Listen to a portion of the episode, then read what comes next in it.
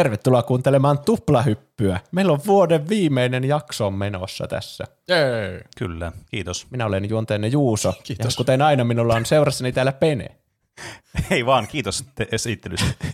Sekä Roope. Kiitos. Täällä tässä podcastissa me joka tiistai me puhutaan peleistä, elokuvista, musiikista ja popkulttuurin ilmiöistä. Mm, näin Kyllä. on. Tänään on spesiaalipäivä, koska nyt on tullut aika antaa ne palkinnot parhaille ja huonoimmille näistä asioista. Näin on.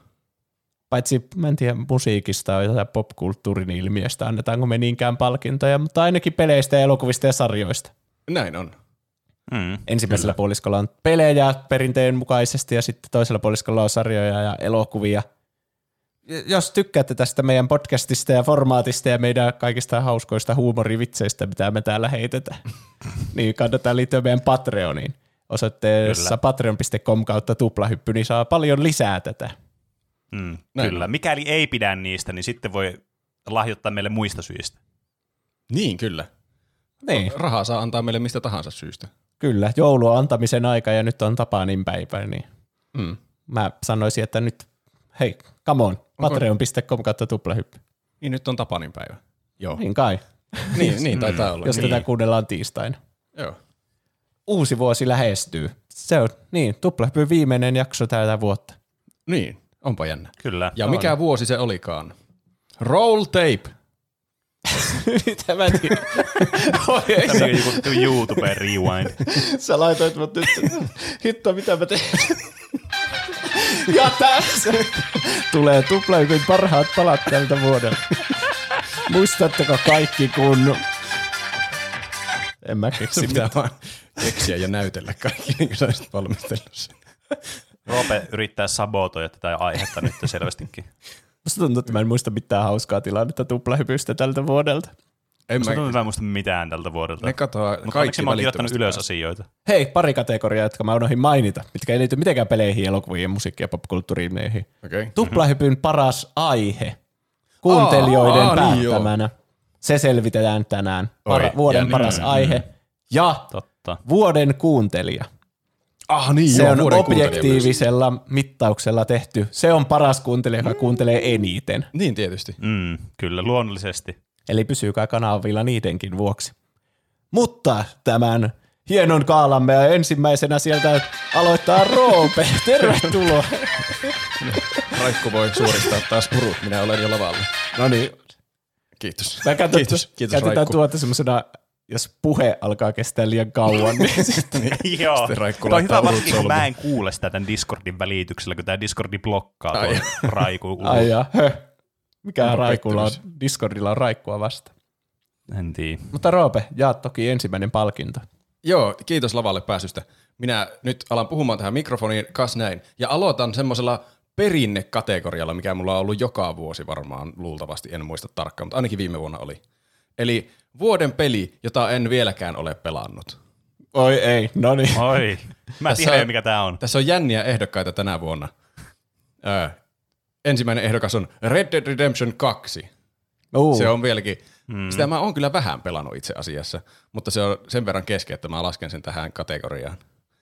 Joo, Toinen, on, joo. toinen oli uusi peli, mikä on niin haluttu minun sisälläni, että haluaisin pelata sitä, että se tuli nyt, en tiedä miksi mä muotoilin tuon tällä tavalla, mutta Tuo se peli on, kieltämättä, tuossa oli joku semmoinen niinku, semmoinen aihe jollekin täysin muulle kuin mitä sä aloit selittää. eli siis pe- pelin nimi on Baldur's Gate 3. Mm. Sitä mä haluaisin Nyt kovasti se selittää pelata. paljon tuon Niin, No totta. vertauskuva. kyllä. Ja kolmas ehdokas on Desperados 3, joka on siis use, useampaa vuotta peräkkäin jo ehdokkaana tässä. Siitä Ja- on tullut meemi, miksi et sä vaan pelaa sitä? Kyllä mä sen joskus vielä pelaan, Varmasti. mutta siihen asti vuoden peli, jota en ole vieläkään pelannut, on Desperados 3. Uh. Onneksi Onneksi olkoon Desperados Desperados. 3. Kyllä. Tää ei kyllä kieltämättä, siis mun täytyy sanoa, kun mä sanoin aluksi, että mä, mä tiedän mikä tää on. Mä arvasin, että se oli tää. Mä tiesin sen mun sisimmässäni, että Desperados 3 oli oikea vastaus tähän visaiseen pulmapähkinään. Hyvä. Se on kyllä, sillä on huikea putki tässä kategoriassa. Mutta On. katsotaan syrjäyttääkö joku vielä jonakin vuonna sen. Se on kyllä hyvää selvästi tässä Niin. latissa. Siis tuossa tulee semmoinen meemi, vähän niin kuin muistatteko varmasti tämän, no varmasti muistatte tämän hyvän meemin, Juuso pelaa se Control. Niin, tästä kyllä. nyt että Roope pelaa se Desperados 3. Tuo ei yhtään soinut niin hyvää, hyvin niin kuin suussa kuin Juuso pelaa Ei. Control. Ja se, tämä myös tulee jotenkin vähän sellainen niin eri suunnasta, että mä itse jotenkin pakotan tätä meemiä, kun taas sitten niin, se tuli kyllä. enemmän niin Ja sit kuuntelijoita. se. Kukaan, silleen niin kuin, että huutakaa kaikki, jotka haluatte pelaa Desperados 3 ja yleisö on hiljaa. Chirp, chirp. Niin, se on paljon parempi tommosena meeminä, että sä et pelaa sitä. Mm. Mm, mm, Näissä, mm, mm, näissä kyllä. hetkissä mä oon miettinyt monesti elämässä, niin pitäisi osata tehdä semmoinen heinäsirkka ääni imitoida täydellisesti. Niin jo. Se olisi kyllä, siinä olisi kyllä niin kuin oikeasti sellaista niin kuin wow-efektiä, sanotaan näin. Kyllä. Okei, okay. kiitos tästä palkinnosta, tai siis ole hyvä Desperados, mutta Juuso sieltä mm. asteleekin jo lavalle. Kyllä. Hei kaikille minunkin puolestani ja minulla on kunnia esitellä vuoden aivan taatusti aion pelata tämän vielä loppuun palkinto. Onpa meillä samanlaiset mm. palkinnot. Paitsi tämä on semmoinen, mitä mä oon pelannut oikeasti tänä vuonna. Okei. Okay. Mutta aion pelata varmasti sen loppuun ensi vuonna sitten, minä vannon. Niin kyllä. Eli tässä on ehdokkaana Alan Wake. Oikeastaan Alan Hmm. Wake Remastered, mitä mä oon nyt pelannut viime aikoina, että mä saisin joskus päästyä siihen kakkoseenkin ehkä. Mm-hmm, mm-hmm. Hollow Knight.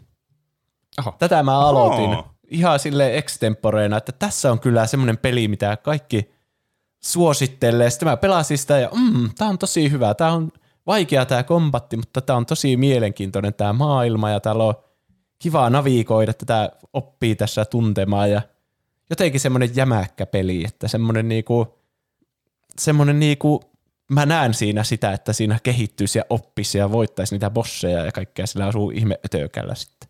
Mm-hmm. Mutta sitten mä unohin pelata sitä jonkun viikon ja sitten se jäi siihen. Aika traagista. No, näin, näin se sattuu välillä. Ja kolmas ehdokas on Spider-Man Miles Morales.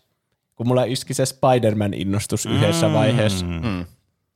Niin, niin sitten silloin kun se Spider-Man 2-peli tuli.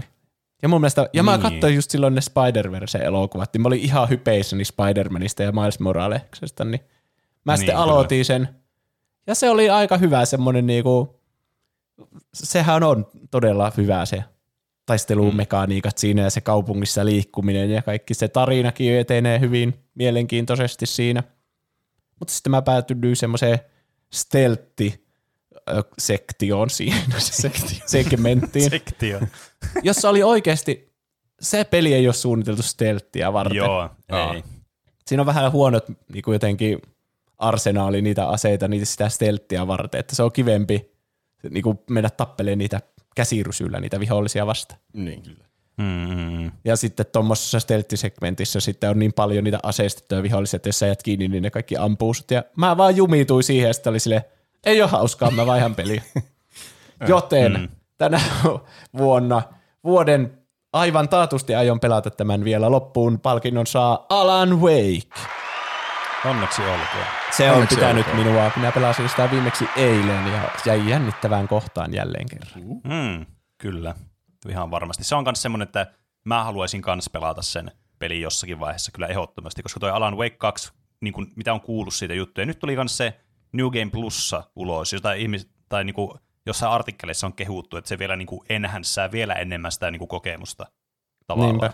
Mm. Et Final tosi Draft. kiinnostavaa päästä testaamaan.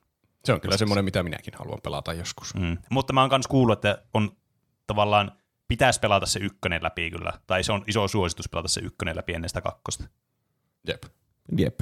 Ja myös kontrollissa on se yksi Alan Wake DLC, mikä jotenkin Niin, litoo kyllä. näitä yhtä. Joo, Mutta kyllä. Ennen kuin mun puhe menee liian pitkäksi, niin sitten sieltä tulee jo Pene lavalle. Kyllä, kyllä. Kiitos. Voitte pitää uploadinne, tota, noin, jättää ne sitten tälle voittajaehdokkaalle, joka, tai siis voittajalle tässä, koska ehdokkaita tietysti on monia. Ja mä kans, mulla on, tota, noin, niin, mulla on kans niin, tota, noin, niin, näitä neljä erilaista kategoriaa tänään peleille, ja näistä ensimmäinen on hyvin samalla linjoilla, nimittäin vuoden peli, jonka aion varmasti pelata läpi jossain vaiheessa. ja Hyvä, kun nämä noin- kaikki tulee tässä Meidän järjestyksessä. kaikki kategoriat Niin. on näitä, että kyllä me joskus vielä Kyllä. jotain Niin. pelataan. Siis tämä on, tää on, kun, tää on aina se, joka ensimmäisenä puhuu, eli tässä tapauksessa on Roope, joka aloitti tämän ruleetin tässä. Niin se Roope on vastuussa siitä, että mikä, niinku, mitkä näistä palkinnoista tulee missäkin järjestyksessä. Se on kyllä totta. Ää, mutta joka tapauksessa mulla oli kans, tänä vuonna tuli ihan törkeä hyviä pelejä, ja paljon semmoisia. Mä aloitin tänään, mä katsoin Steamista, siis toki mä pelannut myös Pleikkarilla ja sitten Switchillä ja näin poispäin. Itse asiassa tabletillakin on pelannut peliä tänä vuonna. Niin, niin Oho. mä olin Steamin mukaan niin pelannut, ö, olikohan 40 eri peliä vai 30, mä en muista nyt tarkalleen, mikä se määrä oli, mutta se oli kuitenkin tosi iso. Ja näistä tosi moni on semmoinen, että mä haluaisin jatkaa niitä. Mutta vain yksi voi olla vuoden voittaja kategoriassa. Mä lupaan vielä, että mä tuun pelaamaan tämän pelin läpi, ja tämä kategorian nimi muuttuu joka kerta, kun mä sanon tämän ääneen. Ja ehdokkaita tälle listalle on muutama kappale, ja ne kuuluvat seuraavanlaisesti. Uh, Final Fantasy 16, peli, joka tuli tänä kesänä ja mitä mä aloin pelaamaan, ja siis tykkäsin tosi paljon. Se jotenkin vetäisi heti imaa sisäänsä, ja mun mielestä se oli just semmoinen mä oon kehunut sitä muutenkin niin podissa sanonut, että se on tosi kiva semmoinen se open world, mutta se ei ole open world. Tai, tai siinä tulee se fiilis open worldista, vaikka se on aika lineaarinen peli. Hmm. Ö, toisena ehdokkaana mulla on täällä Lies of P, eli tämmöinen niin Souls-like, joka tuli ei From Softwareilta tänä vuonna, mutta joka tapauksessa todella niin kuin hyvä tämmöinen Souls-like. Tosi sekirotyylinen siinä mielessä hyvin vaikea ja tosi paljon semmoista samanlaista niin kuin rytmipelin mekaniikkaa, että pitää olla kyllä hyvin rytmittää näitä taisteluita ja täten myös vähän vaikeampi, ainakin silleen niin kuin tottua tähän peliin. Mutta tämä maailma kyllä oli tosi mielenkiintoinen ja varsinkin tämä gameplay niin todella tyydyttävää. Mutta vain yksi voi olla voittaja. Mä, miksi mä en edes luettele näitä, näitä ehdokkaita, koska ne ei kuitenkaan, mä vaan luettelen aina suoraan sitten voittaja. No, joka tapauksessa voittaja on Baldur's Gate 3. Ja tota noin, niin tämä palkinto tosiaan, tai siis tämä peli, paljonko mä oon pelannut? Varmaan kuin sata tuntia on pelannut tämä peli. Eikä loppuu vieläkään häämötä edessä. Ei. Mä oon siis pelannut tätä niin kuin muutamaa eri tallennusta. Mulla on mun puolison kanssa yksi, mitä mä oon pelattu pisimmälle. Sitten on yksi meidän semmoinen porukalle, jolla me pelattiin Gloomhavenia, ja me vaihdettiin sitten, johtuen siitä, että me ei pystytty pelaamaan Gloomhavenia livenä nyt tänä vuonna. Niin pelattiin sitten sitä niiden kanssa, ja sitten yksin kanssa jonkin verran, mutta enimmäkseen tota, niin duo runia, niin siihen on mennyt eniten aikaa. Mutta tämä on kyllä siis ehdottomasti peli, jota mä haluan jatkaa. Ja tässä on semmoinen piirre kanssa tässä pelissä, että Tämä on vähän semmoinen, että melkein ei haluaisi niinku lopettaa tätä, niinku tiedätkö, mennä ryminällä läpi tätä peliä, että haluaisi vaan niinku fiilistellä tätä vaan silleen pidemmälle ja pidemmälle. Varsinkin tässä niinku kolmosaktissa, niin tämä jotenkin tämä fiilistely niinku meisinki tuntuu paljon silleen ö, läsnä olevammalta. Mutta joka tapauksessa aivan loistava peli, voitti Game of the Yearin aivan ansaitusti varmaan 50 eri julkaisijan tai tämmöisen lehden tai minkä lie palkintogaalassa. Joo. mm. Siinä. Se on kyllä semmoinen vuoden yllättäjä ollut, että sitä ei hirveänä odottanut kyllä. Ainakaan mm, meidän no podcastissa. Joo. Kuulosti siltä, että meistä kukaan ei odota sitä nyt niinku ihan hulluna, mutta... Niin, mua, niin, mua kiinnosti se lähinnä sen takia, koska se Divinity Originalsin 2 oli niin, tosi hie, hyvä, hyvä peli, mukava peli, vaikka se kyllä mm. vähän sitten jotenkin jäi junnaamaan paikkoillaan siinä kakkosakti, kolmosakti vaiheessa, mutta, se on mutta kyllä totta. Siitä huolimatta se oli kokonaisuutena ihan mahtava peli minun mielestä. Mm. Niin sen takia oikeastaan kiinnostuu Baldur's Gate, mutta ei mulla ollut mm. sellainen niin mitään sen enempää sisäpiiritietoa, kuinka niin. hurja menestys siitä tulee. Mä oon ehkä enemmän yllättynyt siitä, että, siis mä en missään vaiheessa epäillyt, että tämä peli ei tulisi olemaan loistava, mutta mä olin tosi yllättynyt siitä, kuinka universaalisti rakastettu niin, tämä peli oli. Et miten tämä tavallaan niin kuin pomppas mainstreamiin tavallaan. Niin, tuommoista peleistä normaalisti tykkää vaan nörtit, niin. Kyllä. Mutta siinä minun, ja ah, sieltä näkyykin Roopea saapuvan tänne, en pidättele enää Roopea. ah, noin, kiitos. Mä siis juoksin lavalle, siksi mä olin hengästynyt. Aivan, niinpä. Mm-hmm. Eli täältä tulee seuraava palkintokategoria. Kategorian nimi kuuluu Vuoden jälkijuna. No. Mä tunnetusti en ole hyvä pelaamaan pelejä silloin, kun ne tulee ulos. Niin tässä nyt on case in point tuo Baldur's Gate, sitä mä haluaisin kovasti pelata, mutta saa nähdä milloin mä saan sen pelattua joskus kolmen vuoden päästä. Niin tämä kategoria palkinto on omistettu peleille, jotka on tullut kauan sitten, mutta nyt, mä oon nyt vasta saanut pelattua niitä. Joten ehdokkaat kuuluvat Marvel Spider-Man Remastered. Mulla on käynyt no niin. vähän sama kuin Juusolla siinä aika samo, samassa hetkessä elämää, kun tuli se Across the Spider-Verse ulos ja Spider-Man hype oli suurimmillaan mä olin vähän ennen sitäkin jo miettinyt, että kyllä no Spider-Man pelit on kuulemma hyviä. ja mä tykkään Spider-Manista, niin miksi mä en pelaa Spider-Man-pelejä? Se kuulostaa loistavalta. Mutta se on kyllä, mullakin vielä kesken se peli, että mä en tiedä kuinka se ansaitsee tämmöistä palkintoa, jos se sen tulee saamaan. Niin. Tämä, tämä ei voita tätä palkintoa. Te ette osaa tätä jännityksen herättämistä Ei tässä niin. hirveän. me, me ollaan tämmöisiä, mennään vaan straight to business. To- Toinen ehdokas on The Legend of Zelda Breath of the Wild, mikä hmm. yllättää varmaan kaikkea ja minua itseänikin, että mä oon vasta tänä vuonna saanut sen pelattua. Mutta meillä oli se aihe joskus Mm, tämän vuoden niin alkupuolella, joo, totta. missä mä olin siis pelannut tätä peliä ennen sitä, mutta siinä mä sitten grindasin tavallaan tarvittavat osuudet lopusta vielä ennen sitä aihetta, niin mä lasken, Hyvä. että mä oon pelannut sen tänä vuonna. Niin. Kannattaa tehdä näitä aiheita, niin saa Niin, pelattua kyllä. loppuun joskus Mm. pelejä. Pitää ensi viikolle Tears of the Kingdom aihe, niin, niin sitten me saadaan se pelattua. Kolmantena ehdokkaana Donkey Kong Country. Oho. se on No sitten toi on kyllä kauempaa blast from menneisyydestä. the past. Oho. Mä huomasin, että mä oon aika vähän pelannut pelejä tänä vuonna. Tästä Sä oot vähän jälkijunassa tällä hetkellä. mun piti keksimällä keksiä näitä, että mitä mä oon oikein pelannut tänä vuonna. Mä, mutta kun mä sieltä Nintendo Online, mikä se on se subscription-tilaus, mikä meillä on kaikilla taitaa olla, niin sieltä on testaillut jotain niitä vanhempia, että ihan yleissivistyksen mm. vuoksi. Niin t- nyt on testattu sitäkin. Mutta palkinto menee kuitenkin varmaan aika odotetusti Breath of the Wildille. Onneksi olkoon. Onneksi olkoon. Se ei olekaan pitkään aikaa saanut palkintoja varmaan. Ei. Viimeksi varmaan isosti silloin 2017. Niin, mutta hyvä, että mä luulen, että ne arvostaa, että minä nyt Joo, niille todellakin. Mm. Ne voi tulla hakemaan sitten täältä Tuplahypyn studiolta palkinnot. Niin kyllä, Kyllä. kunhan ilmoitatte Kyllä. etukäteen. Saatte Ja, lämmintä kättä myös. mm. Mutta se kyllä, Breath of the Wild on kyllä peli, joka ansaitsee kyllä kaikki universumin palkinnot. Se on aivan uskomaton tekeelle kyllä.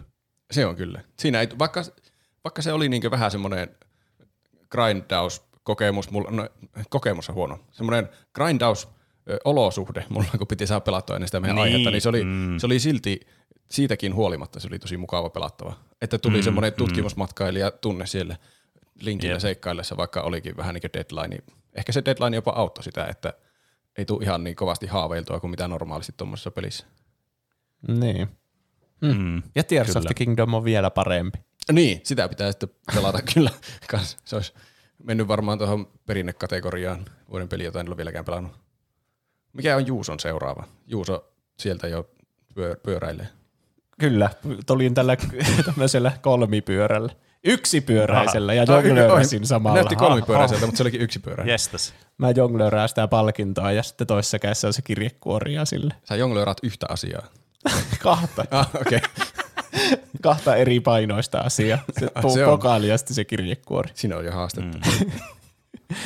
Tässä, tämä sopii hyvin tähän, koska vuoden eniten pahoinvointia aiheuttava segmentti pelissä. Oho. No, tämä on kyllä mielenkiintoinen. Tämä on kyllä, siis monet on yrittänyt voittaa tämän tänä vuonna. Kilpailu on ollut kova. Ja ehdokkaat kyllä. on tänä vuonna Dreams, äh, semmoinen Dreams mi- minipeli, minkä joku on tehnyt kuin Wind Up Isometric Action. Ja tämä, Okei. tämä taisi olla se, mitä me Penen kanssa pelattiin, koska Niin joo. Siis musta tuntuu, että se, siis mulla ehkä tuli vähän huono olo tästä, kun se kamera on jotenkin vaan niinku laitettu ihan kiinni siihen hahmoon sille, että jokainen mm. pikkunenkin liike liikuttaa yhtä paljon sitä kameraa. Jep. Ja tommonen pieni asia tekee tosi paljon sille, että tuleeko siitä mm. huono olo, koska normaalisti kamerat on vähän semmoisia smoothimpia, että ne ei heti vaikka on. pienestä liikkeestä liikaha. Mm. Tai mm. sitten ne tulee sille vähän sille hitaasti ja liikkuu siihen Niin. luokse sille, niinku sille Niin. sille sulavammin. Mutta Kyllä. sitten tuossa Dreamsissa joku on tehnyt semmoisen, että no niin, kamera seuraa täsmälleen tätä hahmoa ja jokaista liikettä. niin Aika Toi on itse asiassa toi Dreams on erinomainen peli, jos haluaa niin kuin, tavallaan arvostus, tai niin kuin, haluaa ehkä perspektiivejä sille, että mitä kaikkia pieniä asioita peleissä tehdään, että ne, se tekee sitä pelaamisesta miellyttävää. Koska monesti noissa ihmisten tekeleissä niin on vähän niin kuin vetty mutkia suoraksi. Niinpä. Mm. Toisena ehdokkaana on Half-Life 2, erityisesti mm. siitä Chapter 4 Water Hazard, jossa vetää semmoisella ihan vitu hydrokopterilla siellä kanaleissa. Oikeasti ikuisuus. ja mä pelaan siis VR-modia tästä, niin se on vielä äh, oksettavampaa. mä en ymmärrä, miksi tämmöisessä helvetin maailman arvostetuimmassa first person shooterissa on yhtäkkiä tommonen niinku segmentti, että ajat täällä saatana hydrokopterilla kaksi chapteria putkeen. Tapahtuuko siinä jotain merkittävää välillä? Tuleeko, Ei. tuleeko siinä joku ikuisuuden kestävä ekspositio? Ei mitään, siis se on semmoista tosi hiljasta koko ajan. Se vaan se Gordon menee siellä yksin ja menee niitä viemäreitä koko ajan. Ja sitten välillä, no on siinä välillä joku, no niin nyt tuli portti, niin nousi tästä sun hydrokopterista ja menet tonne painamaan jotain nappia ja ammu siinä pari tyyppiä, sitten jatka matka. Okei. Okay. Voi juku. Ja kolmas ehdokas on Resident Evil 4 VRn tämä kohtaus Del Lago, jossa siis mennään niinku, mä en edes muista miksi se meni se tyyppi sinne. Siinä mennään veneeseen ja sitten se on silleen, Oo, mäpä menen tästä keskelle tätä randomin järveä, sitten tämmöinen merihirviö vaan tarttuu siihen ja sitten alkaa boss fight semmoisen merihirviön kanssa, joka vettää siis sitä venettä perässä koko ajan. Okei. Okay. Niin, aivan. Siinä tulee merisairaaksi. Niin, jep. Siinä oikeasti tulee. Sitten se just heiluu se vene ihan hitosti, kun se merihirviö, sitä ei ole tarkoitettu kyllä myöskään VRllä pelattavaksi.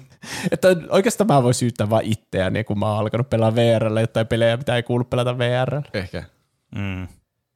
Ja vuoden eniten pahoinvointia aiheuttava segmentti on Half-Life 2 tuo Chapter Onneksi 4 olkoon. Water Hazard. Siis Mä oon oikeasti niin kuin monta pelikertaa käyttänyt siihen, että no niin nyt mä taas pelaan vähän matkaa ja se ei vaan lopu ikinä, mä oon vieläkin jumissa siinä ja se hiastaa mun koko Half-Life 2 pelaamista. Pitäisikö sun pelata se kohta jollain tietokoneella? Pittäis. Hyvä pointti. Se on vähän niin kuin tuossa Outer Wildsissa sitten, kun mä menin sinne vitsi, missä on niitä syvänmeren kaloja, niin sitten mä vaan lopetin sen VR-modin pelaamisen ja vaihtoin niin siihen normaali versio. Hmm. Mutta sitten meillä on seuraavana jo Pene siellä tuomassa. Mm. Hänelläkin on Kyllä. kirjekuori ja pokaali siinä. Kyllä. Mä, tota noin, niin mun kategoria liittyy hyvin vahvasti, ei Juuson kategoriaan, vaan itse asiassa Roopen kategoriaan, Oho. koska mäkin monesti pelaan pelejä jälkijunassa ja mä tykkään sitten antaa palkintoja myös sellaisillekin peleille, jotka ei ole ilmestynyt tänä vuonna, mutta mitä mä oon kuitenkin pelannut tänä, vu- tänä, tänä vuonna. Ja näinhän mä teen myös tänäkin vuonna. Sillä vuoden, pala- blö, vuoden paras peli, joka ei ilmestynyt tänä vuonna, mutta pelasin tänä vuonna, palkinto täytyy siis joka vuosi tietysti jakaa. Ja tässä mulla on, mä nyt yritän tämmöistä Juuson pyynnöstä niin tämmöistä jännitysmomenttia nyt tähän, että mä nyt ilmoitan, että mitä nämä on nämä ehdokkaat ennen kuin mä sanon, mikä se voittaja on. Ö, nimittäin mulla on kolme ehdokasta tähän, jotka hyväksyttiin tähän kategoriaan. Ja ne kuuluvat näin. Hollow Knight, Oho, Tunic ja Dead Cells. Onko sä pelannut Siinä Tunicia jossain vaiheessa? Kyllä, mä oon alkuvuodesta pelannut Tuniikkia. Oh, Oh, Tälle, okay. kun shadow droppasin nyt, että mä oon pelannut Tuniikkia. Ah. Siinä on kyllä Mutta indie-pelien varmaan tästä, hermo. siitä, että mä en ole kehunut tätä maasta taivaisiin jaksossa tai muuta, niin jo, voi varmaan päätellä, että mä en ole pelannut tätä siis loppuun asti tätä peliä, joten Aivan. tota noin, niin se on sitten jäänyt vähän niin kuin kesken mulla, koska kaikkia muitakin juttuja tuli silloin vastaan, ja mä en ole päässyt vaan takaisin siihen peliin, koska se, se on siis aivan loistava peli, kun siinä on sitä tutkimusmatkailua, semmoista niinku, että sä niinku itse hiffat ja opit niitä asioita, mutta se on tosi vaikea peli palata siitä johtuen. Ah. Musta kuulostaa, että se, se- ei voita tätä. No, se nyt ei voita tätä, koska mä nyt paljastin sen. Mutta oikein, mä, mä Sä menen suoraan asiaan. Mitä mä tässä jarrittelin? Tämä ei sovi yhtään mulle tämä tyyli. Voittaja on Hollow Knight. On, Onneksi onneksi olkoon. olkoon. Se Kyllä, oli ja- Hollow Knightin toinen ehdokkuus ja ensimmäinen voitto tässä. Oho, no niin. Kyllä. Siis tämä on peli, mitä ihmiset aina kehuu mulle. Siis on niinku vuosien varrella, että Hollow Knight, pelaa Hollow Knight, pelaa tämä on aivan mahtava peli. Ja tänä vuonna mä oikeasti vasta aloitin tämän pelin. Siitä johtui, että mä olen miettimään, että mun on varmaan pakko joskus pelata tämä ennen kuin tulee se Silk Song, mutta onneksi mulla on varmaan vielä kymmenen vuotta aikaa pelata tämä Hollow Knight läpi. Niin Mä en ole siis, spoiler alert, mä en ole vetänyt tätä vielä läpi, koska mä siis edelleenkin haluan siis striimissä päästä tämän pelin läpi. Niin, niin öö, mä oon päässyt aika pitkälle tässä pelissä tuo. Ja mä kyllä ymmärrän täysin kaikki nämä kehut tästä pelistä. Siis onhan se ihan ilmeistä, kun tätä pelaa tää peliä. Että on aivan siis loistava Metroidvania. Aivan huikeet, hyvät nämä pelimekaniikat. Aivan siis ilmiömäisen hieno niin kuin audiovisuaalisesti tämä peli. Ja tosi kiinnostavaa siis tämä, jotenkin tämä universumi ja tämä maailma. Tämä niin kuin, tämä todella niin kuin erottuu omaksi edukseen tämä Hollow Knight, just tästä niin kuin sen omasta niin kuin, tavallaan tyylistä johtuen. Ja tietenkin aina, kun on tosi hyvä tyyli, niin jos se gameplay on hyvää, niin sehän on aivan niin kuin slam dunk sitten, mitä tietysti tämä peli on. Mutta tämä oli vaan tämmöinen mainos oikeastaan, koska mä ajattelin, että mä sitten taas ensi vuoden puolella niin ajattelin jatkaa tätä peliurakkaa, että mä päätin läpi tämän striimissä sitten Hollow Knightin, niin käykää meidän Twitch-kanavalla www.twitch.tv tuplahyppy tila- tai tilaamassa tai followaamassa sitten se kanava sieltä. Hyvä. Eli oikeastaan o, palkinto menee meidän Twitch-kanavalle. Onneksi olkoon. Kiitos, kiitos. Tämä on niin oikea Game Awards. niin, käytetään omaa puheen tolleen niin mainoskäyttö. Nyt tulee Ja tra- myös- trailereita tuplahyppy Jep. tulevista aiheista ensi vuodelta. World Premiere. Kyllä. Jep. Mutta sieltä tuleekin sitten Roope jo junaan kanssa tänne Choo Choo. True, true. Täältä minä tulen. Noin, pysäköin junani tähän ja astun ulos ovesta. Klik. Onko Slam. siinä raiteetkin siinä lavalla? On, on. Ei juni, hölmö Juuso. Ei junat mene ilman raiteita. Eipä tietenkään.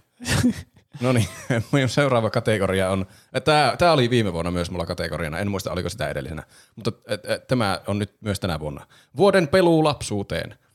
Eli tämä on semmoinen peli, joka aiheuttaa jo jonkinnäköisiä nostalgiaväristyksiä jostain syystä. Ja tässä on aika vähän ehdokkaita, josta yksi on oikeastaan vaan pakolla mukana. Mä halusin keksiä kolmannen jostain syystä sinne. Okei, okay. yritetäänkö me arvata, mikä on väkisin siellä mukaan? Yrittäkää vaan. Feikki ehdokas. Ensimmäinen ehdokas on Hogwarts Legacy, eli tämä, kaikki varmasti tietää mikä on Hogwarts Legacy, tämä tylypahkapeli, mm. joka ilmestyi ja oli vuoden isoin kohokohta kaikille Harry Potter-tietoisille. Kyllä. Toinen ehdokas on Kyllä. Pokemon Stadium, joka oli yksi, jota mä testailin vähän sieltä, sieltä, sieltä Nintendo Online-kirjastosta, koska siis se on ö, Nintendo 64 meillä joskus oli lainassa lapsuudessa se peli, ja mä pelasin sitä todella paljon. Useammankin kerran taisi, taisi olla, olikohan se jotenkin vuokrattu? Silloin siihen aikaan vuokrattiin pelejä jostain semmoisista, mm. missäköhän niitä oli, vuokraamoissa. Oliko videovuokraamoissa pelejä myös? Joo, hö. Oli, siis ainakin, joo. siis mä muistan, että jostakin R-kioskistakin pystyi vuokraamaan pelejä. Ehkä. Siis mä muistan, että jossain videovuokraamassa oli sille, että pystyi vuokraamaan niinku ihan konsolinkin. Ja sitten Ai pelejä pystyi vuokraamaan. Mm. Mutta jostain me vuokrattiin noita N64-pelejä, ja Pokemon Stadium oli varmaan paras, mitä me sieltä lainailtiin. Ja nyt mä oon koittanut sitä tuolla Switchille, ja se on kyllä hauska. Muistot palailevat mieleen. Mä innoissani pelasin niitä, pelasin niitä kaikkia minipelejä, mitä siinä on. Ja vähän koitin myös sitä Mm. Pokemon-taistelua. Kolmas ehdokas, Kaikki, ku, mä en tiedä pelaako kukaan Pokemon Stadiumia muuten kuin niiden minipelien takia. en tiedä. On, on, se ihan hauska. Mä muistan, että silloin pienempänä varsinkin me taisteltiin niitä oikeita taisteluita. Ehkä se olisi, mm. se olisi jonkun kaverin kanssa hauskempaa kuin yksin AIta vastaan. No joo. Se oli oikeastaan mulla vaan niin nostalgiapärinöintiä pelkästään se pelaaminen. Ja kolmas ehdokas on Need for Speed Payback, joka oli aika random kokeilu, vaan koska mulla oli yksi kaveri kylässä ja mietin, että mitäköhän me tehtäisiin. Etsitään joku peli tuolta, mikä mulla on pleikkarikirjastossa ja pelataan sitä. Ja sitten me sieltä asennettiin tuommoinen joku Need for Speed, koska mä oon pienempänä pelannut, ja hänkin oli pienempänä pelannut Need for Speedia. Meillä oli muistaakseni tarkalleen ottaen ainakin Hot Pursuit joskus. Mm, ja se, se, oli, se oli mahtava peli.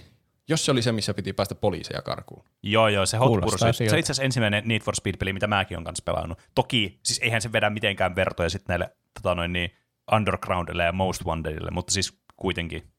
Joo, voi olla, että mä oon noitakin pelannut joskus. Mutta siitä poliisitakaa, josta mulla on niin selkeimmät muistikuvat. Niin. Mutta ei ollut, ei ollut siis olihan se ihan hauska ajella autoilla, mutta ei ollut mitään verrattuna siihen muisteloihin sieltä lapsuudesta. Niin, niin. Joten palkinto menee Hogwarts Legacylle. Onneksi Se oli- olkoon. Onneksi olkoon. Siitä meillä on oma aihekin ollut tänä vuonna, missä varmasti tuli meidän tunteemme selväksi sitä peliä kohtaan, että olisi voinut olla parempi pelikin osittain, mutta nostalgia, nostalgia pelastaa kyllä paljon siitä ja se on siksi mahtavan positiivinen kokemus kokonaisuutena. Niin, Niin. niin. siis se olisi, se oli uskomatonta, että se oli myös hyvä. Niin. siis, koska kyllä se olisi myynyt silti miljoonia ja miljoonia. Ja siis olisi silti monet pelannut sen läpi, vaikka se ei olisi ollutkaan hyvä. Varmaan mekin oltaisiin pelattu sen No läpi. varmasti. Mutta sitten sen lisäksi se oli myös hyvä. Kyllä. Uskomatonta. Nautittava Hyvää kokemus. työtä. Se, että se ei ollut mm. huono, oli jo tarpeeksi, että se voittaa tämän kategorian. Niin, jep. Sieltä taas tulee Juuso lavalle. Saat itse määritellä kulkuvälineen. Hei kaikki. Mulla on täällä myös kaverina tämmönen niin Muppets-hahmo. Ihan muuten vaan. Okei. No hei, mä oon tämmönen siili, mä oon puhuva siili. No, puhuva siili. Mitäs meillä on seuraavana kategoriana? No niin, täältä pesee. no niin, ei kukaan tykkää muppetseista. Siirrytään oikeasti tähän seuraavaan kategoriaan. Saanko mä kysyä, kuka muppetti tuo oli? Tuo puhuvas, kiroileva siili, vittu. Ah, okei. Vuoden, mikä crossover. vuoden kaikki kehuivat tätä maasta taivaisiin. Ja onneksi uskoin heitä kategoria. Hmm. Tässä on tasokas kierros nyt tulossa. Nimittäin kolme ehdokasta, jotka ovat The Forgotten City. Ahaa. Mm. Tätä on kehuttu. Mä oon siis nähnyt YouTubessa tietenkin paljon Forgotten City-juttuja, mm. niin kuin, että tämän takia se on mestariteos. Olikohan se Game Maker's Toolkit teki siitä jonkun videon ja sitten oli silleen, Mm. Että hei, teidän pitää pelata vaan tämä peli, älkää katsoko tätä videota. Ja Roope taisi tätä meille suositella silloin alun perin. Joo, mä olin harvinaislaatuisesti mm. edelläkävijä Olit, et ollut jälkijunassa, vaan siinä etu, hetkinen, et, etujunassa. jossakin etujunassa. Sillä veturissa. Ja mä oon niin iloinen, että mä pelasin tän. Tämmöisistä peleistä mä tykkään. Mä haluaisin, Joo. olisi enemmän pelejä, joissa vaan puhutaan ihmisille. Mm. Ja jotenkin jokaisella mm. teolla on merkitystä. Näin on. Se kannattaa pelata, jos ei ole pelannut. Kannattaa Sitä todella. on vaikea tarkoin kuvailla ilman, että spoilaa hirveästi asioita. Niin. Ja tosi semmoinen rajallinen se, se, se oli niinku, se skouppi siinä on rajallinen, mutta se on todella syvä sitten. Että mm, sieltä löytyy niin, sitten niin, sitä, niistä hahmojen kanssa juttelusta ja sitä alueen tutkimista löytyy niin paljon. Mm. Seuraava ehdokas on Shadow of the Colossus.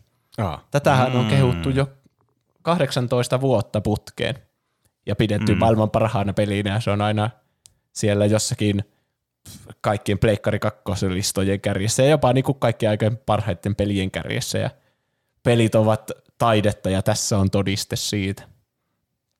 Ja se oli oikeasti, kyllä, se, kyllä mä ymmärrän, mistä kaikki puhuu. Se oli tosi hyvä. Siitäkin on aihe erikseen. Tuosta edellisestäkin on aihe erikseen Ah, Mm, totta. Kyllä. meillä kannattaa etsiä tuplempi.fi kautta aiheet. Esimerkiksi löytyy, missä jaksossa ne on ollut. Näin on. Niin, niin joo, olihan siinä vähän semmoisia kömpelöitäkin elementtejä, muun muassa se itse pelaaminen siinä, mutta, mutta siis aivan supereeppinen. Mä en voi uskoa, että se on alun perin ollut Pleikkari 2, vaikka se Mm. olikin 5 FPS silloin, ja nyt se on Niin. Blue Pointin tekemänä remakinä, ja mä silti arvostelen sitä, että onpa hieno Pleikkari 2 peli. Jep. Musiikit on tosi hyviä kans. Mm. Ja ne on samanlaisia kuin Pleikkari 2 aikana. Ja ehdokas kolme on The Witcher 3, Wild Hunt, uh, Blood and Wine. Tuo. Ah niin joo. Mä Se mietin, että en varmasti ole pelannut Witcher On 3 kyllä. tänä vuonna vasta. Mutta se olikin se. Joo, mä pelasin ton DLC. Se oli vähän niinku, oliko mulla vaan joku tyhjä viikonloppu, että mitä tekisin, ja sitten mä pelasin sen, ja se oli ennen sitä meidän DLC, parhaat DLC-aihetta. Mm. Mm. Sain yhdistettyä sen Totta. myös tähän tuplahypyn tekemiseen jotenkin. Mm. Aika tiukka kolmikko kyllä. Ja mä, On kyllä. mun mielestä tuo tuommoiset roolipelit, jotka on noinkin lyhyitä, että sekin oli joku kymmenen, vähän reilu kymmenen tuntia, niin mä jotenkin tykkään siitä. Mitä lyhyempi, sen parempi. No oikein. No ei nyt ihan silleen, että no niin mikrosekuntia se on siinä, mutta hmm. siis tolle, että se on semmoinen niinku, se tuntuu, että se etenee, se tuntuu, että sun valinnoilla on merkitystä ja se tuntuu siltä, että sä voisit vaikka pelata se heti uudestaan, että niin. mitä jos mä olisin tehnyt tossa kohti eri tavalla kuin tossa. Ja, Niin. Ei ole mitään turhaa filleriä. Niin, Niin. niin. Katsoisi jonkun semmoisen elokuvan, missä ei tarvitse katsella kelloa, että kauanko tämä vielä kestää. ja ei unoha kaikkia tapahtumia, niin kuin. Niin. Siinä, silloin kun se, mä pelasin Witcher 3 varmaan viisi vuotta, niin en mä muista, mitä mä alussa on tehnyt ja mitä valintoja ja muuta. Mm.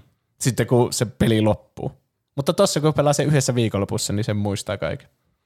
Mm, tää on niin tasokas kirjoista, että mä en edes tiedä vielä, kenelle mä aion antaa tämän palkinnon. Oh, onneksi sun ei tarvitse päättää, kun sä vaan avaat sen kirjekirjan. niin kyllä. St- st- Täältä löytyy oikea vastaus tähän, koska palkinto menee The Forgotten Citylle. Yes, mä kannustin sitä. Onneksi Hyvä. olkoon. Onneksi olkoon The Forgotten Onneksi City. olkoon. Nämä kaikki kyllä on ansainnut voittaa, mutta ehkä Forgotten City on semmoinen, mistä mä itse niinku tällä hetkellä kaipaisin, että näitä pelejä olisi enemmän. Mm. juuri tällä hetkellä.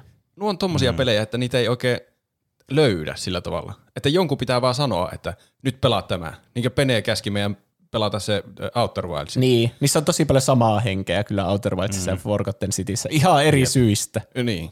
Että mm, niin kuin molemmat keskittyy enemmän siihen tutkimiseen, ja niissä on molemmissa sellainen pienempi skouppi. Mm. Mm.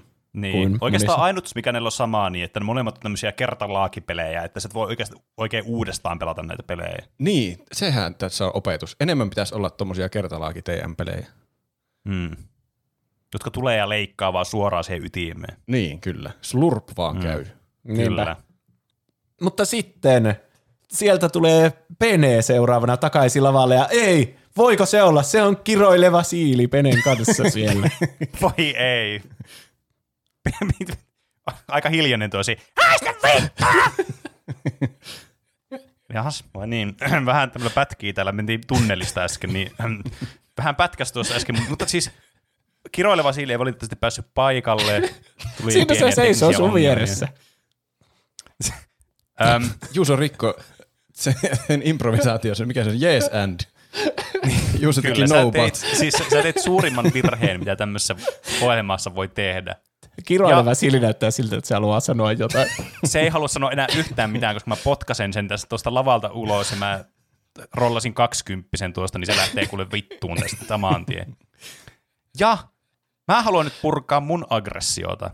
Nimittäin, kuten kertallakin TM, joka menee suoraan asia ytimeen, niin tässä ei ole, mäkin menen suoraan asia ytimeen, mulla, on vain, mulla ei ole mitään ehdokkaita, mulla on vain yksi voittaja, jonka mä aion teille nimetä tässä – ja tämä on asia, mistä mä oon todella intohimoinen ja mä haluan niinku väli, valittaa tästä. Ja tämä on vuoden pettymys. Oho, no, niin, peli. no nyt. Aa, räntti. Täältä pesi. Räntti suoni Täältä peli. Saatte nyt tämmöisen pikku penee-ränti vielä tälle niinku uudeksi vuodeksi niin nautittavaksi. Ja mun vuoden pettymyspeli on The Legend of Zelda Tears of the Kingdom. Mitä? Oi nyt on kyllä. Jep. Oho. Nyt on joku matopurkki auki ja madot on lattialla. Oi joku. Ja mm. nyt mä, tie, mä voi, siis kuvittelen vain ne kuuntelijat kotona, jotka on silleen, mitä? Niin, yksi Et maailman parhaista pro... peleistä ikinä on Penen mielestä pettymys. Mm. Voiko Peneä on... tyydyttää mitenkään? No, ei mennä nyt siihen, mutta tota noin niin, mä, mulla on perusteluja tälle. Siis mä haluan aloittaa tämän sanomalla, että siis tämä peli on vakuumissa – tää, katsastettuna tämä peli. On siis 10 kautta 10, siis tämä on aivan loistava peli. Tämä on peli mekaanisesti ihan mieletön tämä peli. Varsinkin mitä ne teki niin kun just näillä sun apuvälineillä. Sulla on niin kuin, tota, noin ultrahändiä ja sitten sulla on näitä muita, niin kuin, vaikka toi recoil ability tai sitten se, tota, mikä mä en koskaan muista, millä mennään katosta läpi. Aivan Askent? siis tosi... Mikä se onko? Se on joku Askent. Se Ascent, Ascent, Ascent oli se, kyllä. Niin. Ultrahändi niin siis, on ultrahändi. Mm, se on. Joo. Siis tää, nämä pelimekaniikat on tässä siis aivan kertakaikkisen loistavia ja todella mielikuvituksellisia, mitä tässä voi tehdä. Siis tämä on tämmöisen niin sandbox-peli-unelma, tämä tämmöinen niin kuin moderni sandbox-peli tämmöisessä tosi isossa niin kuin, tavallaan budjetissa ja tosi isossa tämmöisessä niin kuin, ö, franchisessa. Mutta tämä peli ei siis ole vakuumissa, koska tämä on suora jatko-osa pelille, joka oli aivan siis 10 kautta 10 yksi maailman parhaista peleistä. Ja tämä on siis jatko-osana siis erittäin mitään sanomaton ja jopa joillakin aspekteilla surkea. Koska Oho. siis mm-hmm. ensinnäkin, sulla on niinku Breath of, mä nyt, no mä nyt menen tässä jonkin aikaa räntään tästä asiasta. On meillä onneksi aikaa vielä tässä, niin Mä saan räntätä nyt rauhassa. Siis Breath of the Wildin siis hienoin piirre oli se, että kuinka avoin se oli ja kuinka paljon sä sait tehdä sinä asioita tosi vapaasti ja pääsit tutkimaan tämän maailman, mikä sun ympärillä oli ja niinku tavallaan näkemään kaikkea tätä Hyruleia ja mitä kaikkea sillä on ja tekemään näitä juttuja ja niin poispäin. Sen juoni vähän keskinkertainen kyllä, jos ollaan tälleen kohteliaita. Mutta joka tapauksessa pelinä siis aivan loistava. Ja tämä ei oikeastaan näiden peru, niin kuin todella ydinpelimekaniikkoja, että tulee just siinä, että sulla on näitä uusia abilityitä, jotka tehdä, jotka on todella kekseliä todella loistavia, paljon parempia kuin aikaisemmassa pelissä. Niin nämä ei oikeastaan, siis tässä pelissä ei ole mitään muuta uutta tässä oikeasti. Tämä on siis, tämä on varjo itsestään tavallaan siihen nähden, että mitä tämä voisi olla tämä potentiaali tässä pelissä.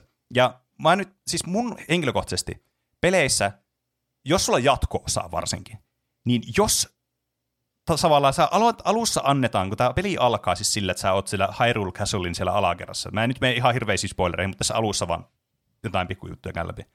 Niin tässä tulee semmoinen fiilis, että okei, tämä niinku jatkaa niinku tavallaan suoraan siitä, missä oltiin viime pelissä. Kun sä oikeastaan, niinku, sulla on Master Sword ja sulla on kaikki hiparit siinä ja sä menet siellä Zeldan kanssa sitten kikkailet ja tutkit sitä aluetta. Mä olin silleen, oh yeah. Tämä niinku jatkaa suoraan, tiettekö, lähtee vaan asia ytimeen. Ja tuntuu, että tämä voisi jatkua tavallaan suoraan sieltä, missä oltiin.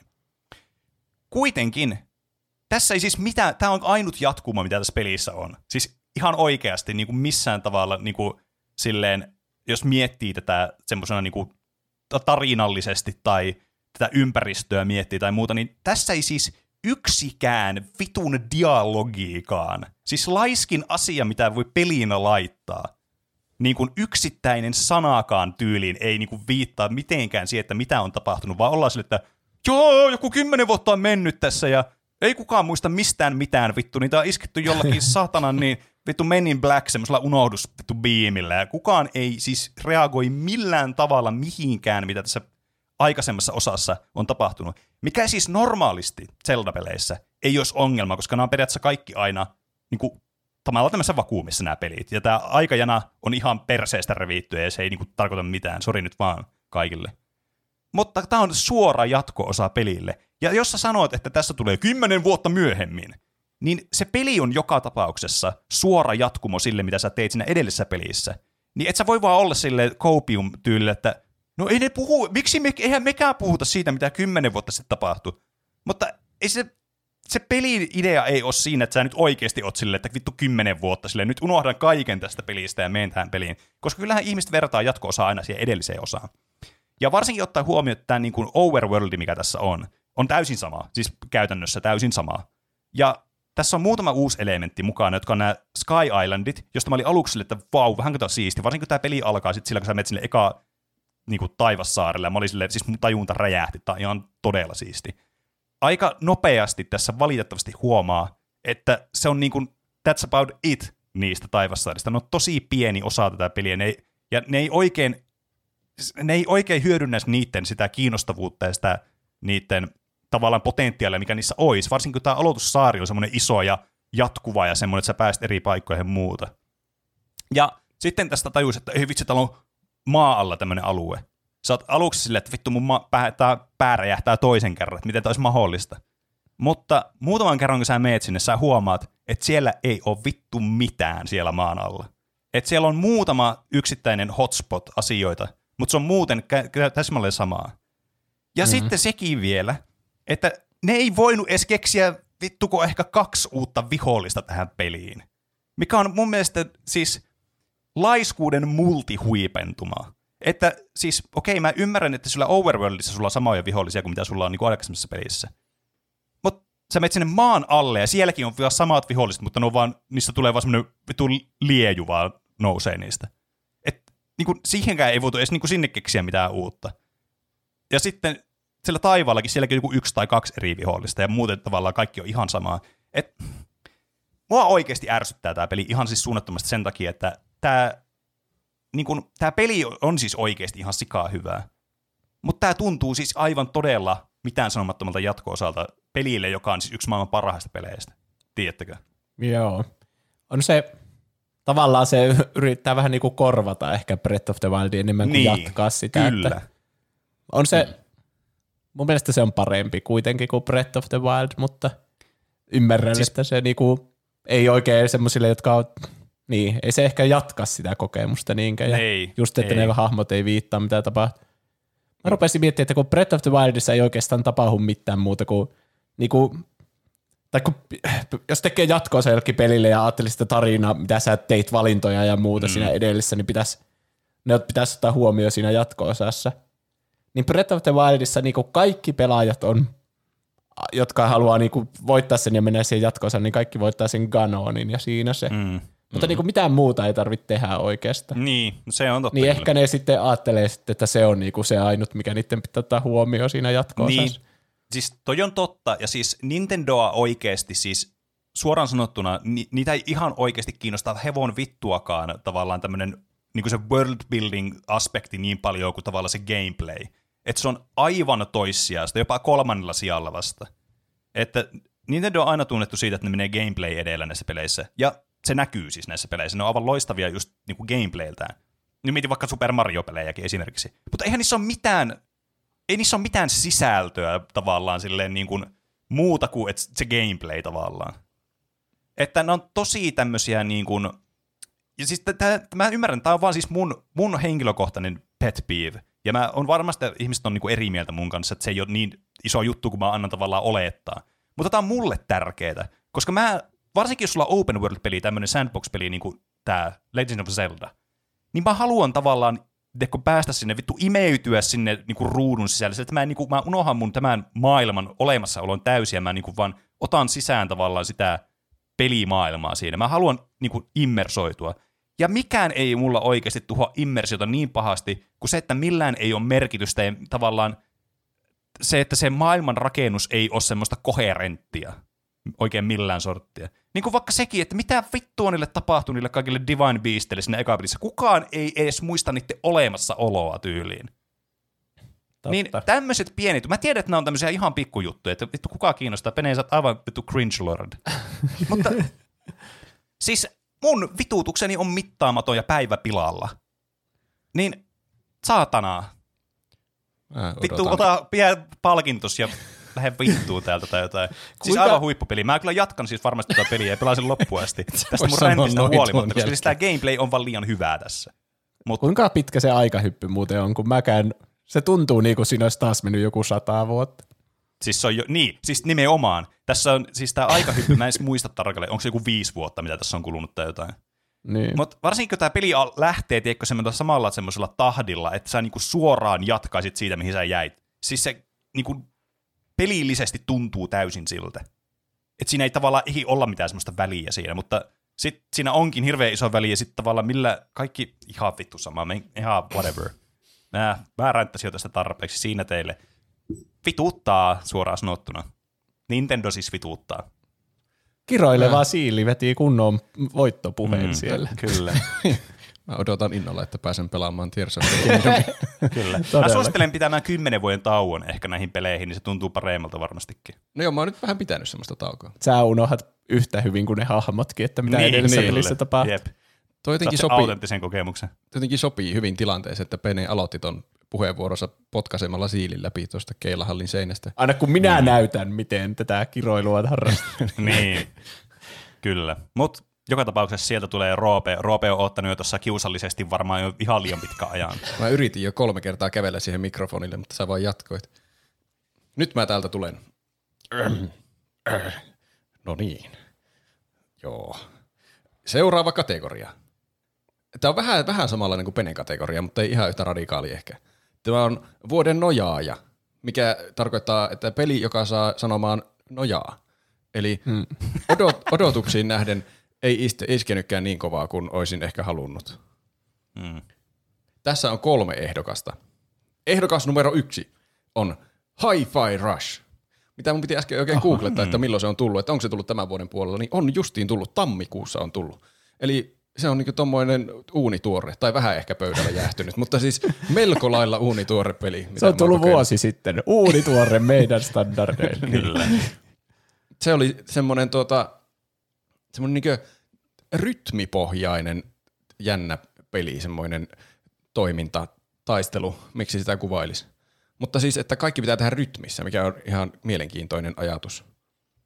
Toinen Mä en nyt puhu siitä sen enempää vielä. Okay. To, toinen vielä. ehdokas on... Mikset vielä?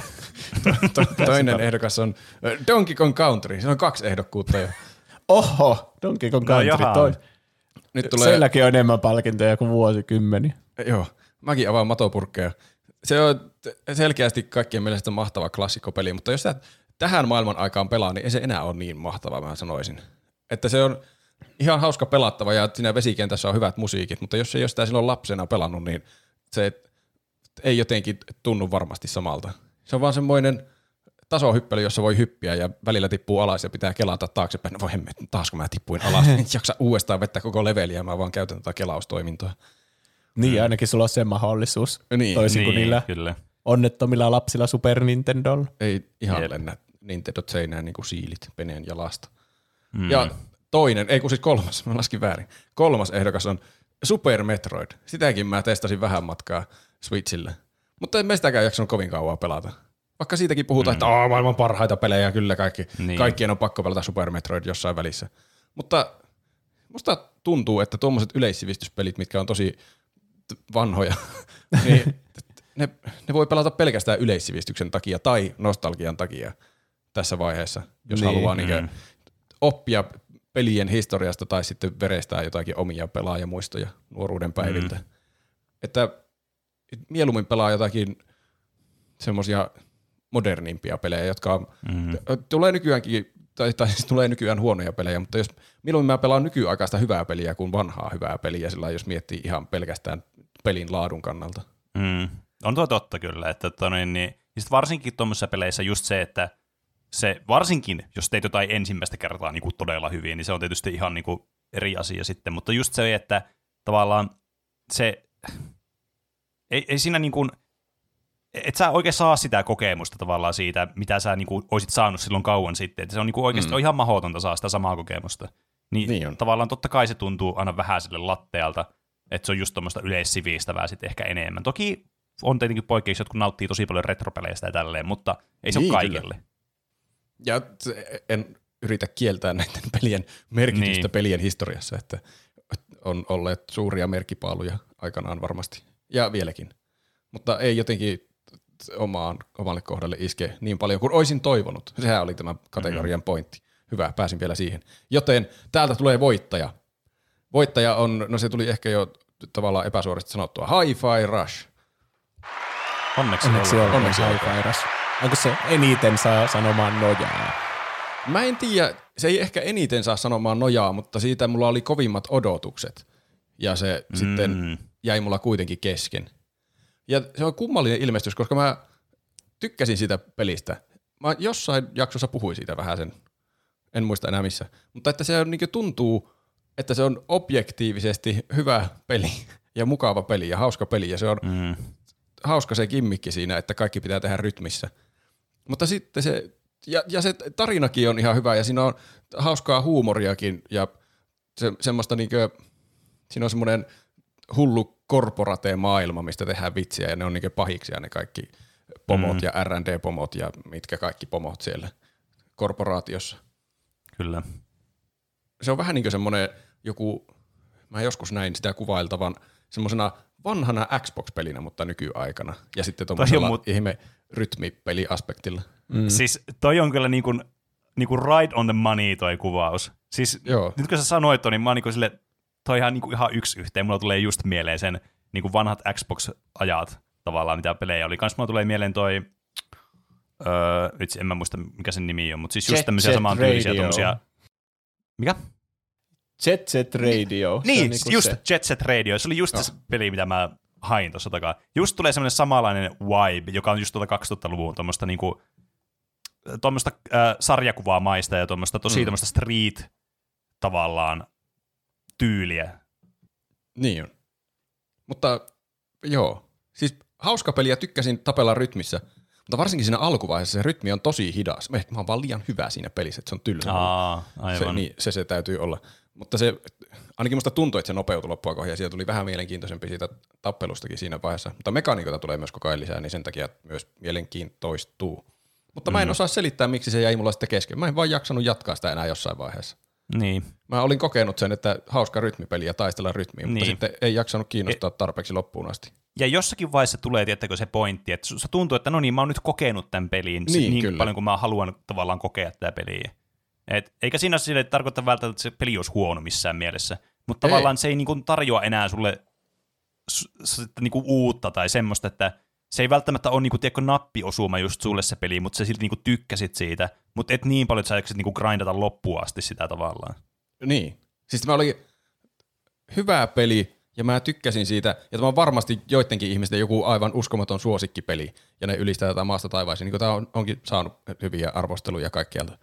Mutta jostain syystä juuri minä en jaksanut sitten pelata tätä loppuun asti. En osaa selittää. Siksi se on Mm. vuoden nojaaja. Sieltä ö, Juuso Onko tuo Juuso vai Pene? Mä en saa selvää Minä. pimeydessä. Ah. Okay. Minä se olen. Minä, mulla on jo viimeinen pelikategoria tässä niin kuin hä, hä, handussa tällä hetkellä. Mm. Juus on vuoden suosikkipeli. Ja mä otin tähän ehdokkaiksi kolme peliä, mitä mä oon pelannut eniten tänä vuonna. Koska mä, en, niin, mä jo antoin yhden palkinnon The Forgotten Citylle, mikä on varmaan oikeasti niinku semmoinen Eihän se nyt kahta palkintoa voisi saada.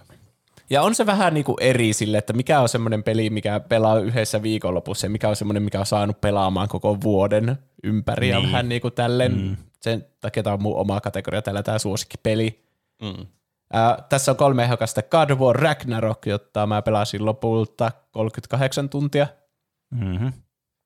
Siis mä tekin siitäkin aihe, että kannattaa kuunnella se, jos haluaa kuulla tarkemmat mielipiteet.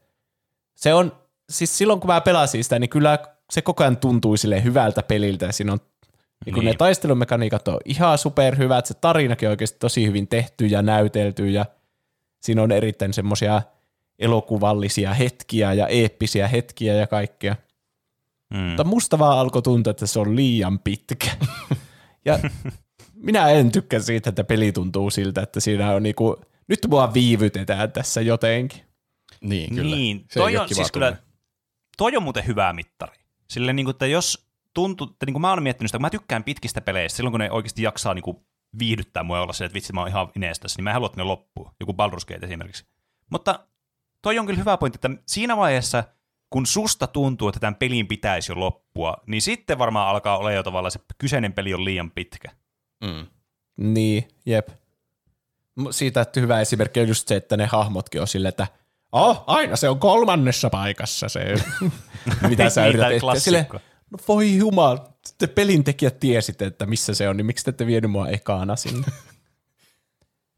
Must, mun mielestä, nyt mä räntään tästä pelistä, mutta mun no mielestä se salaisuus on se, että tekee sitä pakollisesta osuudesta lyhyen ja sitten laittaa sinne paljon semmoista, saa olla paljon sisältöä, mitä voi löytää, jos haluaa. Niin, se olisi hyvä. Mitä ne hyötyy tuommoisessa pelissä, mikä ostetaan kerran ja siitä maksetaan kerran, siinä, että ne tekee siitä päätarinasta ihan hirvittävän pitkän? Niin. Että eikö se olisi sama tehdä semmoinen hyvä ytimekäs päätarina ja sitten siellä on paljon semmoista Se lisämateriaalia, on jos joku ihme markkinatutkimus, että, että ei ihmiset osta peliä, jos How Long to Beat sanoo, että sen pääsee 12 tunnissa läpi. Niin, siinä Se on on joku tunnillisesti tommonen. vähemmän sisältöä mukaan sen, sen niin pohjalta. Niin. Mm. Mm. Vaikka ne, jotka haluaa pelata kauemmin, niin mun mielestä voisi pelata sitten se jonkun Niin. sen completionista ajan mukaan sitten. Mm. Toisena ehdokkaana Hogwarts Legacy, jota mä pelasin 45 tuntia. Se, mm, no tuossa Roopen segmentissä jo puhuttiin siitä paljon. Se yllätti mut aivan täysin, kuinka hyvä peli se on. Ja, no siis se to- toimi semmoisena avoimen maailman pelinä ja sit se oli Niin. harvoja pelejä mä nykyään pelaan enää sille, että mä laitan vaikka podcastin soimaan ja alan niinku grindaamaan jotain Merlin trialeita ja droppyjä Joo, ja kaikkea semmoista Mm. niinku samaan aikaan. Ja sitten siinä oli myös niinku tarinaa, ja, joka sopii mun mielestä siihen niinku Harry Potter Loreenkin hyvin. Ja Kyllä. siinä oli niitä mm. tehtäviä, että sitten ei kuunnellut podcastia, vaan laittoi kuulokkeet päähän ja keskittyi, että oho, tää on tosi hyvä. Ja kaikki, osa niistä oli semmoisia ihan, minkä saattoi missatakin. Esimerkiksi ne kuolemaa, mitkä ne on, kiellettyihin kirouksiin liittyvät tehtävät esimerkiksi. Mm. Sitä onneksi mä pelasin mm. ne, vaikka ne ei siinä päätarinan varrella tullutkaan, että tosi hyviä. Siinäkin sai tehdä kaikkia valintoja ja muuta, että siinä oli semmoista roolipelielementtiä. Kyllä. Siinä on omia ongelmia siinä pelissä, niin kuin mun mielestä se inventory space on ihan liian pieni, että niin, ja tyhmää mennä koko ajan mm. myymään niitä tavaroita ja se muutenkin, että mm. aina tulee pikkusen isompi numero sieltä lootasta ja se pitää vaihtaa mm. sitten sen tilalle ja se sun hahmo näyttää ihan ässiltä, kun sä aina otat jotkut vitu huispauskiikarit, mitkä sä löydät jostakin niin. Niin. luolasta randomista. Ei, Ja sun ratkaisu Niin. niin. poachaamiseen on alkaa itse poacheriksi. Niin, Se jep. on kaikista järjettömintä siinä pelissä. niin. Mutta siis yllättävän hyvä silti ja mä niin Oli kyllä. tuo, että mä pelasin sitä, se oli niinku eniten näistä kaikista peleistä, mitä mä oon pelannut tänä vuonna. Ei mikään järjetön lukema, varmaan 45 tuntia monelle meidän kuuntelijalle, mutta Mm. se, että se sai mut pelaamaan niinku paljon, kertoo mun mielestä jotain. Mm. Ja varsinkin, kun se oli niinku samaan aikaan mulla pelussa tämän kolmannen hokkaan kanssa, eli The Legend of Zelda Tears of the Kingdomin kanssa. Mm. Joka on, siis kyllä mä tiedän, se on niinku varmaan vuoden paras peli, mutta se, onko se mun suosikkipeli, niin se selviää vasta kohta. Ai nyt. Ei vielä. Ah, okay. Sitä mä oon pelannut, Switch kertoo sille aika epätarkasti, se, se sanoo, että 25 tuntia tai enemmän. Mm. Ja siis aina kun mä pelaan sitä, niin mulla on tosi kivaa, mutta mä näen sen enemmän semmoisena pelinä, jota mä pelaan vielä vuosia. Ja, Niin. No niin, kyllä. ja sitten jotenkin se on semmoinen erilainen, se on semmoinen niinku, pe- rentoutuu puoleksi tunniksi ja pelaa sitä, ja siinä ei välttämättä edes juttele kenenkään kanssa, siinä on vaan oma semmoinen pikku seikkailu menossa, mm, mutta mm. Hogwarts Legacy on paljon intensiivisempi, että siinä on NPCitä ja questeja ja ne puhuu. Niin. sulle, ja sitten Jep. Se tuntuu enemmän semmoiselta peliltä, minkä niinku haluaa aloittaa ja sitten pelata läpi ja sitten lopettaa. Niin, kyllä. Ja välillä, niin, ja jopa innostua itse tekemään jotain questeja, mitkä ei kuulu siihen main questiin, toisin kuin mitä mä voin sanoa vaikka tuosta God of Warista. Mm. Mä tiedän, että Tears of Kingdom on parempi peli, ja myös, että mä varmasti tykkäsin enemmän Forgotten Citystäkin tavallaan, mutta niitä on vaikea verrata. Mutta mä annan mun vuoden suosikkipeliin niin Hogwarts Legacylle. Onneksi mm. olkoon. Se on aina voittajasta kiva kuulla, että tuossa palkinnossa on 14 eri kaviaattia, ketkä muut olisi pitänyt oikeasti voittaa. tuon. Mutta tää, mm. minä mietin tätä paljon ja kyllä niin se jäi sitten mieleen, että tämä oli niin kuin, tämä lämmitti mun sydäntä jotenkin tämä peli. Mm. Se, se on kyllä totta, Toi, se lämmitti itse asiassa toi muistuttaa mua tosi paljon siitä, kun mä pelasin Ghost of Tsushiman läpi. Et silloin kun mä pelaan sitä peliä, siis pelimekanisti niinku miellyttävä se peli, mutta siinä oli paljon paljon niinku parantamisen varaa siinä pelissä, monia asioita. Mutta sitten kun mä mietin aina sitä peliä jälkikäteen, ja mä kuitenkin vein se 100 prosenttisesti läpi, mikä on siis kovin tyypillistä niinku pelata pelejä sillä tavalla mulle. Että sen täytyy olla oikeasti silloin hyvä peli. Niin mä alan mietin aina sitä, että se jätti jotenkin semmoisen vaikutuksen kuitenkin se peli. Niin ei se tarkoita sitä, että se peli olisi niinku täyd- tarvitsisi olla täydellinen, kunhan se jättää jonkun semmoisen niinku fiiliksen vaan se, että ei vitsit, oli muuten hyvää oikeasti. Tuo Hogwarts Legacy on kyllä se pelkästään, että pääsee sinne tylypahka-alueelle mm. seikkailemaan mukaan vähän niin kuin itse. Niin. Niitä samoja paikkoja tutkimaan, mitä on katsellut elokuvissa ja lukenut kirjoissa, niin se on hurjaa. Tulee semmoinen niin lapsuuspelaamisfiilis, mikä oli Niin. lapsena, kun pelasi pelejä.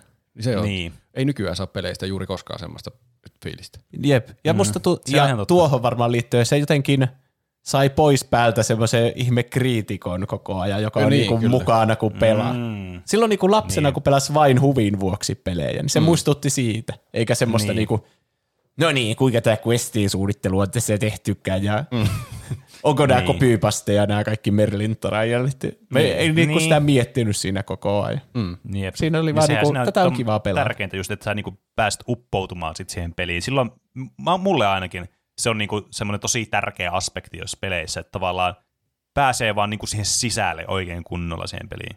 Toi ei napannut mulle johtuen siitä, että mä en ole koskaan ollut siis ihan massiivinen Harry Potter-universumin fani. Että kyllä mä oon nyt tykännyt niistä, mutta eikä silleen niinku, en mä nyt niin, niin semmoinen fani-fani ole ollut koskaan.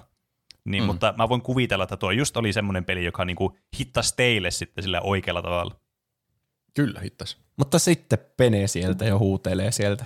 Kyllä. Katsomosta. Mä pääsen tänne niin lavalle kertomaan vi- nyt vähän positiivisimmilla kaneeteilla kuin äskeisessä keskustelussa tai monologissa siis, kun puhuttiin, tai mä puhuin siis. Mä nyt yritän, mä ajan yritän vetää teidät tähän soppaan mukaan, niin kuin se olisi teidän, teidän vastuulla. Mutta ei vuoden pettymys, vaan mun henkilökohtainen vuoden paras peli. Siis mistä pelistä mä tykkäsin eniten tänä vuonna, mitä mä oon pelannut. Ja tänä vuonna siis tuli ihan tosi hyviä pelejä. Ja paljon semmoisia pelejä, jotka mä voisin kuvitella, että kun mä pelaisin ne läpi, jota mä oon siis aloittanut, mutta en pelannut vaan läpi, että niistä voisi oikeasti saa semmoista, ei vitsit, oli muuten, ei vitsit, toi oli muuten hyvä peli. Mutta vain tietyn verran pelejä voi sitten tähän luetella, niin mä luettelen teille tota noin, niin, muutaman pelin ja katsotaan, mikä niistä on paras. Nimittäin mun ehdokkaat on The Legend of Zelda, Tears of the Kingdom, Hetkinen. Älkää nyt turpa kiinni siellä katsomon puolella. Peli, pelinä loistava peli. Uh, Baldur's Gate 3 ja Mm. Against the Storm. Mikä Mm. onkaan Against the Storm? No, tästä se, voi varmaan näkyy. päätellä, koska mä lisäsin näin randomin peliin tähän, että mun suosikkipeli tänä vuonna on Against the Storm. koska ei olisi mitään järkeä lisätä jotain ihan randomia peliä tähän. Se on se teksti, mikä näkyy Peneen nimen alla koko ajan Steamissa. Kyllä. Aivan. Siis tämä on peli, mitä mä oon pelannut eniten tänä vuonna, yhtä yksittäistä peliä. Mä oon pelannut joku 200 tuntia tainnut pelata tätä peliä. Tämä siis tuli tänä vuonna tämä peli. Itse asiassa tämä tuli tyyliin toissa viikkona ulos tämä peli. Aha. Fret not, mä en ole pelannut 200 tuntia tässä kahden viikon aikana tätä peliä. Mä siis pelasin Early Accessissa tätä peliä. Mutta mikä tämä on ja miksi tämä niinku hittas muhun sitten? Niin tämä on siis äh, roguelike city builder peli, mikä siis oli aivan, siis mä olin kieh, mä siis kiehdoutu, kie, kie, mulle se oli Se kiehtova, sua. se oli kiehtovaa tota noin, niin kuin yhdistelmä asioita. Silloin kun mä näin ensimmäisen kerran tästä jonkun em, PC-gamerin jonkun artikkeli joskus keväällä. Ja mä olin se, että mikä, mikä tämä on? Ja mä katsoin, mulle tärkeää kans, että se näyttää kans miellyttävältä niin kuin esteettisesti se peli. Niin se myös nappasi heti, kun mä näin niitä kuvia sitä ekaa kerran, kun mä tota, luin tätä artikkelia tästä kyseisestä pelistä. Mä olin silleen, onpa mielenkiintoisen näköinen peli. Mä pistän tämän tonne mun tota noin niin want-listalle, niin kuin mä aina teen Steamissa. Kaikki want-lista on täynnä kaikkea pelejä. Mutta sitten tämä oli, jos mä aloin miettimään, jäin miettimään tätä jonkun viikon ajan tätä peliä, mä olin perhana, mäpä pistän testiin tämän.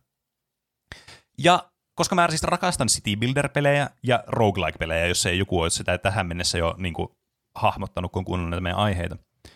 Ja tämä siis on sellainen peli, että tässä niinku tehdään tämmöisiä kolonioita, jotka on kaikki niinku tavallaan tämmöinen yksittäinen roguelike tavallaan pelikerta. Eli sä perustat koloniaan tämmöiseen ö, myrskyiseen maailmaan, joka on tämmöinen hostiili ympäristö, ja sun tavoitteena on kerätä resursseja, jotta tämä kolonia selviäisi myrskystä, ja sä saat tarpeeksi tämmöistä niin kuin, tämmöistä resolve-mittaria kehitettyä, mikä sitten kun täyttyy, niin sä voitat sitten sen kyseisen skenaarion. Ja tavallaan jokainen näistä kylistä aina vaikeutuu ajan myötä, kun sä pelaat tässä niin kuin on tämmöinen aika tavallaan, että menee tämmöiset vuoden ajat menee ja sitten tulee niin kuin vuosi vaihtuu ja tämä vaikeutuu sitä mukaan, kun tämä vuodet etenee tässä. Ja ö, lisäksi tämä myös vaikeutuu, kun sä tota noin, niin avaat tämmöisiä, tämä, niin kuin, tämä peli keskittyy tämmöiselle niin kuin, ke, ö, metsäiselle alueelle, jossa voit hakata puita ja sitten avata tämmöisiä aukioita ja tavallaan siellä on jotain randomia sitten siellä aukiossa niin tämä myös vaikeutuu sitä myötä, kun sä avaat enemmän juttuja sieltä sun pelikentältä.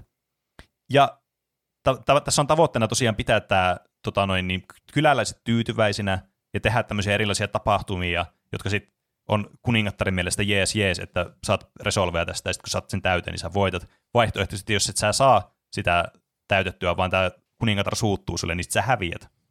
Ja tämä on tosi jotenkin tämä siis aktivoi mun neuronit ihan jollakin uskomattomalla tavalla. Tästä tuli mun tämän vuoden kahvipeli, mikä on siis todella helposti pääsee sitten mun top viisikkoon saman tien vuodesta, että jos tuo on hyvä kahvipeli. Mm. Koska mä pelastin tätä peliä tosi monesti sille, että kahvikuppi kouraan joku viikonloppupäivä ja sitten aloitin peliä, aloitin runia ja join kahvia samalla, kun pelasin tätä ja voi pausata aina välillä, niin voi välillä pohtia, että "Hmm, mitäköhän sitä tekisi tässä ja muuta. Kun tämä on kuitenkin tämmöinen tosi strateginen tämä peli, koska sulla on, tämä on aika haastava, Siis, että tässä tulee paljon semmoisia, että sun pitää niinku etukäteen miettiä, että mitä sä teet, että sä, tää sun kolonia selviää tästä, että, että et sä häviät tavallaan sitä runia. Ja sitten kaikki tässä on niinku, ö, sulla on niinku kolmea eri niinku tämmöistä kylää, niinku rotua kerrallaan siinä yhdessä kylässä, niillä kaikilla on omat tämmöiset vahvuudet ja vaatimukset, joka sitten randomilla tulee tota noin tavallaan kai, ne aina joka runiin, plus sitten randomilla tulee kans, että mitä rakennuksia sä voit edes rakentaa tässä pelissä. Ja nämä tavallaan lisää sitten tätä uudelleenpelun arvoa, että jokainen kylä on aina jollakin tavalla erilainen ja jollakin tavalla joutuu niinku, ö, miettimään sitä etukäteen, että miten tavallaan, miten mun kannattaisi tehdä tässä, että tämä, tämä niinku menestyy tämä mun kylä ja näin poispäin. Tämä on, siis tämä on paljon helpompi ymmärtää, kun tämä pelaa jonkin verran tämä peliä, mutta tämä, on, siis, tämä oli todella semmoinen peli, joka herätti mun kiinnostuksen vaan tämmöistä oudosta konseptista. Koska mä en jotenkin ajatellut, että City Builder ja roguelike toimisi ollenkaan. Mutta se paras puoli tässä on se, että kun monesti City Buildereissä käy sillä tavalla, tai tämmöisissä kolonia managementtipeleissä, että jossakin vaiheessa sun kolonia saavuttaa semmoisen pisteen, missä se on voittamaton, se on niinku pysäyttämätön, että sä et voi enää hävitä periaatteessa sitä peliä, ellei sä tietoisesti teet tyhmiä asioita, että sä häviäisit. Ja just siinä hetkessä, kun tulee tämmöinen stabiloitumispiste, niin yleensä se runi päättyy sun voittoon.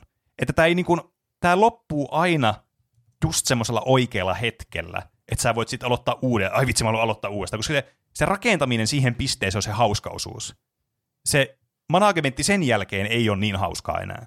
Niin tavallaan tämä, osa, tämä tietää tämä peli missä vaiheessa lopettaa se tavallaan, että pysyy koko ajan se hauskin osuus aina pelattavana tässä pelissä.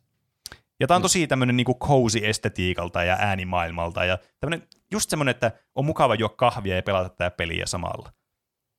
Niin, niin tämä siis osaa kyllä jotenkin, tämä osaisi vaan niin napata mun huomioon kyllä täysin tänä vuonna pelirintamalta. Ja just se, että jokaisessa koloniassa tavallaan on eri ongelmat ja eri tavallaan mahdollisuudet, mitä sä voit tehdä, ja välillä tulee tämmöisiä ihan god kombinaatioita, että tämä, vaan, tämä menestyy melkein väistämättä tämä sun kylä, ja välillä tulee semmoisia runeja, jotka siis joutuu käyttämään ihan hulluna aivoaktivointia, että sä pääset yli niistä esteistä, mitä sulla on. Mutta tämä on kyllä ehdoton suositus semmoisille, jotka tykkää citybuildereista ja haluaa jotain erilaista citybuilder-kokemusta, koska tämä on ihan todella miellyttävä peli kyllä. Hmm. Ja pelinimi oli vielä sanotaan tässä, kun mä tiedän, että mikä se pelinimi on, mä missasin sen. Niin peli oli siis Against the Storm. Ja harmikseni, mä yritin, mä yritin, tää on indie-peli, niin mä yritin ottaa yhteyttä näihin pelin kehittäjiin. Mä ajattelin, että mulla oli mahtava idea, että ei vitsi. Mä haluan nyt yrittää, niin kuin, että sais, saisiko niillä muutama avain, että voisi jakaa niin kuin teille kuuntelijoille, niin kuin, teettekö arpoa, että joku pääsi, jotkut pääsit pelaamaan tai jotakin. Tää. Mutta ne ei vastannut koskaan mun viestiin, niin valitettavasti tämmöistä arvontaa ei voida nyt suorittaa täällä, mutta mä yritin te, te, kehittää tätä formaattia pidemmälle, mutta ehkä ensi vuonna sitten. Ajatus on tärkein. Niin, kyllä onneksi kerroit kaikille. Kyllä, että voin ottaa tämmöisen kunnian tästä, että minäpäs olin kyllä todella hyvä ihminen, kun mä yritin teitä tälleen lahjoa ja muuta vastaavaa, mutta en onnistunut kuitenkaan siinä. Onko meillä Roope vielä tulossa lavalle vai oliko siinä meidän kaikki? Voi mä käyn vielä hetken, jos meillä on aikaa. Onko on meillä aikaa? yhteen palkintoon aikaa. No niin, minä jaan tämän viimeisen palkintoni vielä. Tällainen lyhyesti ja ytimekkäästi. Tämän palkinnon nimi on Vuoden hyvää mieli. Mä, mä en jaa semmoista suoranaista vuoden minun lempipelipalkintoa tänä vuonna, koska se olisi varmasti Rocket League. Mä tänään katsoin mun Steam-statseja, ja mä olin pelannut Rocket Leaguea yli 90 prosenttia mun Steamin peluajasta. Oho, aika uskomaton. toi, on, toi on kyllä ihan järjetön määrä. Se on kyllä. Mä en tiedä, johtuu, se johtuu siitä, että mä oon pelannut Rocket Leaguea varmaan paljon, mutta se johtuu enemmän siitä, että mä en ole ehtinyt pelata muita pelejä Steamin kautta. Mä oon pelannut kyllä muilla alustoilla sitten jotain niin, pelejä. joo, totta. Mm. Että siellä on tullut pelattua oikeastaan pelkästään Rocket Leaguea. Half-Life niin, niin. siellä näkyy myös sen takia, että mä, olin, mä pelin sen striimiputken silloin siitä. Mm. Niin se oli sitten myös Steamin pelattu peli. Mutta tässä onkin hyvä aasinsilta. ensimmäinen ehdokas on Rocket League. Mä laitoin sen tähän, vaikka se ei nyt ei sinänsä ole hyvä mielen peli, se on vaan hyvä peli. Mutta Sitä mä just mietin, että halus... Rocket League ja hyvä mielen peli, niin kun, nämä on siis, tämä on oksymoronit nyt tämä lause. Niin, mutta mulla olisi tullut paha mieli, jos se ei ole saanut yhtään ehdokkuutta tänä vuonna. niin mun on pakko sisällyttää se johonkin kategoriaan. Toinen ehdokas on Astros Playroom. Se oli aika oh, hyvä mielenpeli. Oh, mä hommasin sen, kyllä. sen PS5 vasta tänä vuonna, niin sitten mä pelasin ton Astros Playroomin, mikä tulee vähän niin siinä mukana, niin mm. se oli kyllä hauska peli. Vaikka en ole siis pleikkari-ihminen ollut entisessä elämässäni niinkään ennen PlayStation 4, mutta oli se silti aika hyvä mielenpeli siitä huolimatta. Ja toi hyvin esille PlayStation 5 uusia jänniä ominaisuuksia. Kyllä. Kolmas ehdokas. A Short Hike semmoinen lyhyt kävely. Mä taisin joskus puhua jaksossakin siitä. Se oli, jos joku on hyvä mielen peli, niin se on hyvä mielen peli. Siinä pitää kiivetä vuorelle ja se, siitä tulee hyvää mieli. Neljäs, tässä on paljon ehdokkaita. Neljäs Oho, ehdokas on ai. Ib ja Ob. Se, äh. se oli, mä pelasin Switchillä vähän aikaa sitä niin kaksinpelinen. Se on semmoinen äh, putsle-tasohyppely kaksinpeli, missä on niin kuin, äh, no siinä tulee enemmänkin mekaniikoita vähän niin kuin ö, pelin varrella, mutta se perusajatus siinä on, että siinä on kaksi hahmoa ja myös niin kaksi puolta sillä maailmalla. Et siinä on niin yläpuoli ja alapuoli, ja niissä on painovoima mm. eri suuntaan. Ja sitten siinä tulee erilaisia aivopähkinöitä siinä matkan varrella, että miten, mistä reiästä nyt kummankin pitää hyppää, hyppiä, että saa jonkun aukon avattua tai saa hypättyä tarpeeksi korkealle jollakin puolella, että pääsee tason mm. päälle. Että pitää ottaa esimerkiksi vauhtia sieltä alapuolelta, että pääsee sillä yläpuolella sitten korkealle hyppäämään. Se oli ihan hauska ja ne on huvittavan näköisiä ne hahmot. Siellä myös pomppii semmoisia hyvin pieniä palloja, mitä voi potkia ja litistää. Siitä tulee kyllä paha mieli aina, kun vahingossa litistää semmoisia. okay. Mutta muuten se on hyvä mielenpeli. Ja pakko oli sisällyttää myös ehdokkaaksi Hogwarts Legacy, josta tuli kyllä hyvä mieli. Pelkästään siitä mä tunteja ja tunteja siinä, kun mä rupesin pelaamaan sitä, niin vaan kiertelin sitä aluetta, niin kun mä tein edes mitään tehtäviä. Että tuolla on tuo paikka ja tuolla on tuo mm. pöllöllä ja tuolla on ruokala ja mitä kaikkia ruokala. Tuolla on tyttöjen vessa. Niin, tyttöjen vessa. Onko siellä limaa? Ei. Höh, missä kaikki 0 lima on. kautta 5. Olipa muuten ilman kontekstia omituinen lause. Teidän pitää kuunnella kaikki tuplahyppyjaksot, koska mä en muista, missä siitä tyttöjen limavessasta puhuttiin. Tuossa on järkeä.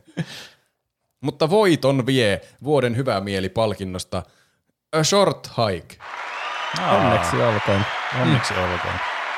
Se oli kyllä, siitä tuli todella hyvää mieli. Se on semmoinen, kai sitä voi kutsua avoimen maailman peliksi, kun se maailma on vähän niin kuin avoin. Avoimen semmoinen- maailman peli, jossa kiivetään vuorelle. Niin. Onko se Strand-tyypin peli? Olisikohan Niin tämä muuten Strand-tyypin peli? Onko sillä reppu? En muuten muista, onko sillä reppua. Mä voin googlata selitä se. Sillä ei välttämättä ole reppua, vai olisiko sillä reppu? Nyt mä en muista. Se on semmoinen, Mä, en, mäkään en muista tarkalleen. se on hauska semmoinen pieni lintu. Claire mm. oli sen linnun nimi, jos- jolla siinä pelataan. Se on ajautunut jollekin tuommoiselle lomamatkalle, tuommoisen vuoren juurelle jostain syystä, missä se joku sukulainen taisi asua. Ja sillä on tosi tylsää siellä. Ja sen pitäisi saada puhelimeen signaali, niin sitten sille sanotaan, että no tuolla vuoren päällä on varmaan signaali. Ja sinne pitää sitten patikoida. Mikä kuulostaa tylsältä ja ikävältä sekä pelaajalle että Clairille, mutta se on kaikkea muuta. Se on mahtavaa ja hauskaa ja tulee hyvä mieli. Siellä on siellä maailmassa, kun ö, hyp- hyppelee ja pomppii ja lenteleekin, siinä oppii jossain vaiheessa lentelemään myös koko ajan paremmin ja paremmin. Niin siellä tulee kaikenlaisia hahmoja vastaan ja erilaisia tekemisiä ja nekin on hirveän hyvän mielen hahmoja ne hahmot. Saa ratkaista niiden erilaisia kummallisia ongelmia ja sitten kaikki on iloisia, kun saa ongelmat ratkaistua. Mm. Ja sitten toivottavasti jossain vaiheessa pääsee vuoren päälle ja sitten on kaikilla hyvä mieli. Ai että. Mm. Minä To- haluan täten, että te, Pene ja Juuso, pelaatte Oho. lyhyen kävelyn short hike-pelin. Se on Game Passissa ilmaisena, jos on Game Toi- Pass. Siis Jaa. mä olin, mä siis, I shit junnut, mä olin juuri katsomassa, olisiko tää Game Pass ilmaisena, koska tää on siis peli, jota mä oon kans miettinyt, että mä haluaisin pelata tän, ja tietäen, että tää on lyhyt tää peli. Joo, se on niin. ihan semmoinen muutaman tunnin. Tai siellä voi mm. seikkailla enemmänkin, mutta siis perusidean saa kyllä kiinni lyhyessäkin ajassa. Mutta mulla kävi niin, että mä ajattelin, että no kokeilenpa tätä, kun mä oon kuullut tästä hyvää, mm. se näyttää hauskalta. Mutta kyllä mä siellä sitten lentelin vaikka kuinka kauan lopulta. Niin. Itse asiassa, nyt kun mä katson, niin Against the Storm on kans niin Game Passissa tarjolla. Aa, pitääköhän Hyvä, sitä meillä on Game. Pass-mainoksiakin yhtä paljon kuin Niin. Game Awardsissa. Now available on Game, Game Pass. Mutta breaking news, niin sillä on reppu kaikissa promomateriaaleissa niin kuin siinä pelin kannessa, mutta sillä ei gameplayssä Aa. näkynyt reppu. Okei, okay, okei. Okay. Vähän sellainen, että sen avaa sen reppu joskus myöhemmin Siellä- siinä pelissä. Siellä siis kaikenlaisia varusteita löytää sieltä maailmasta, että voi laittaa vaikka erilaisen hatun päähän tai muuta. Ehkä sen saa myöhemmin sen repun. Siellä varmaan on joku reppukin jossain vaiheessa. En muista tarkkaan enää. Mutta mä haluan, että te pelaatte jossain vaiheessa peli, se ei ole kovin pitkä kokemus, niin sitten me voidaan puhua vaikka aiheessakin ihan siitä. Mm, Ku- Kyllä. Kuinka hyvän mielen peli se lopulta on. Kyllä. No niin. Mutta siinä taisi olla kaikki peli, pelipalkinnot, joten sitten me siirrytään mainoskatkolle ja jatketaan viimeisten loppujen palkintojen kanssa, jotka liittyy elokuvisarjoihin, kuuntelijoihin ja aiheisiin. Mm, Oo. Jännittävää.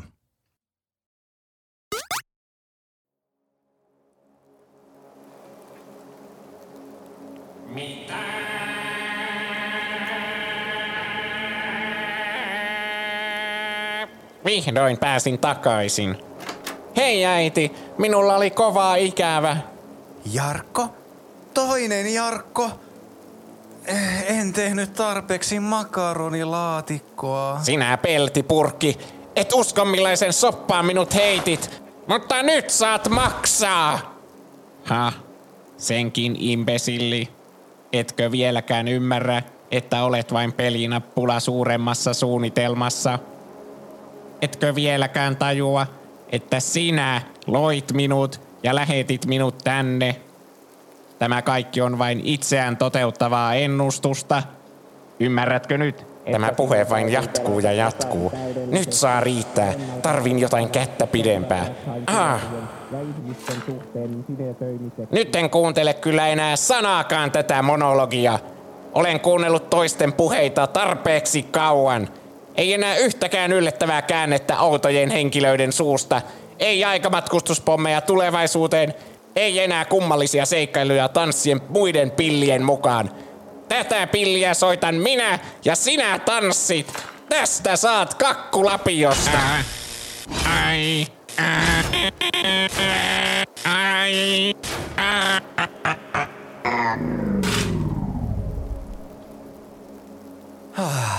Makaronilaatikko riittää sittenkin. No niin, tulehan nyt syömään, Jarkko.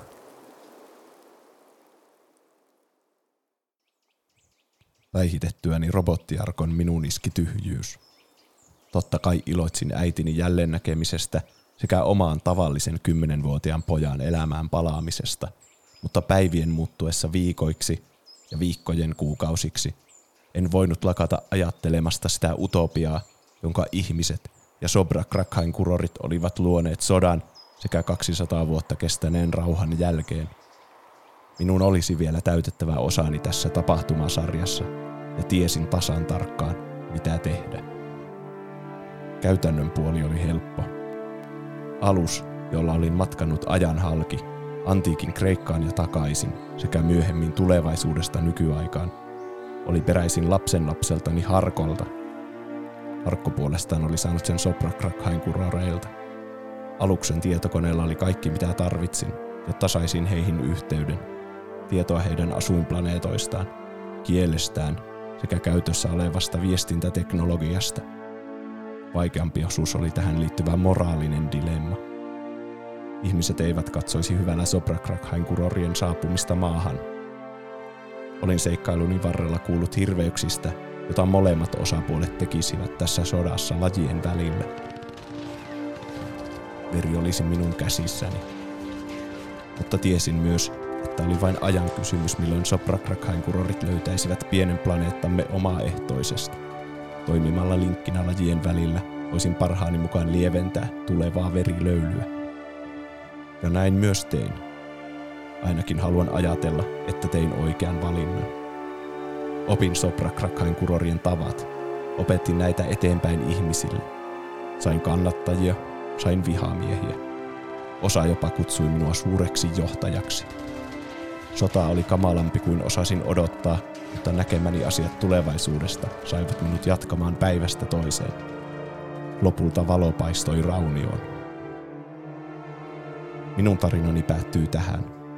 Rauhan aikakausi on alkamassa, ja vaikka työtä on vielä tehtävänä paljonkin, niin uskoni parempaan tulevaisuuteen, utopiaan, on horjumaton.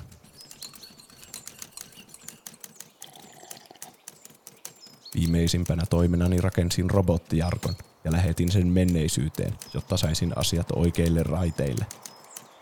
Vanha ystäväni opetti tämän. A toiseen plus B toiseen, tiedäthän.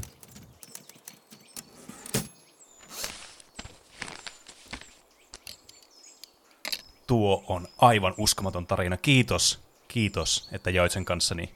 Ja pian myös miljoonien lukijoiden kanssa.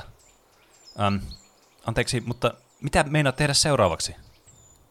Nyt on aikani poistua kuvioista ja jättää perintöni seuraaville, nuoremmille sukupolville jatkettavaksi. Mut, mutta entäs Ailadin lailla sitten? Mi- mikä hänen osansa oli kaikessa tässä? Ei enempää kysymyksiä. Minulla on tapaaminen vanhan ystävän kanssa.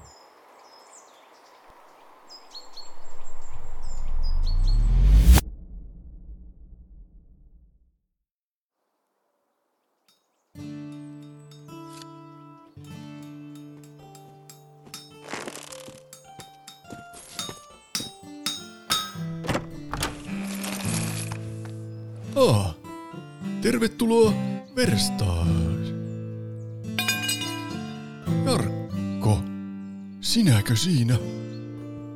Vanha ystävä. Terveisiä äidiltäni.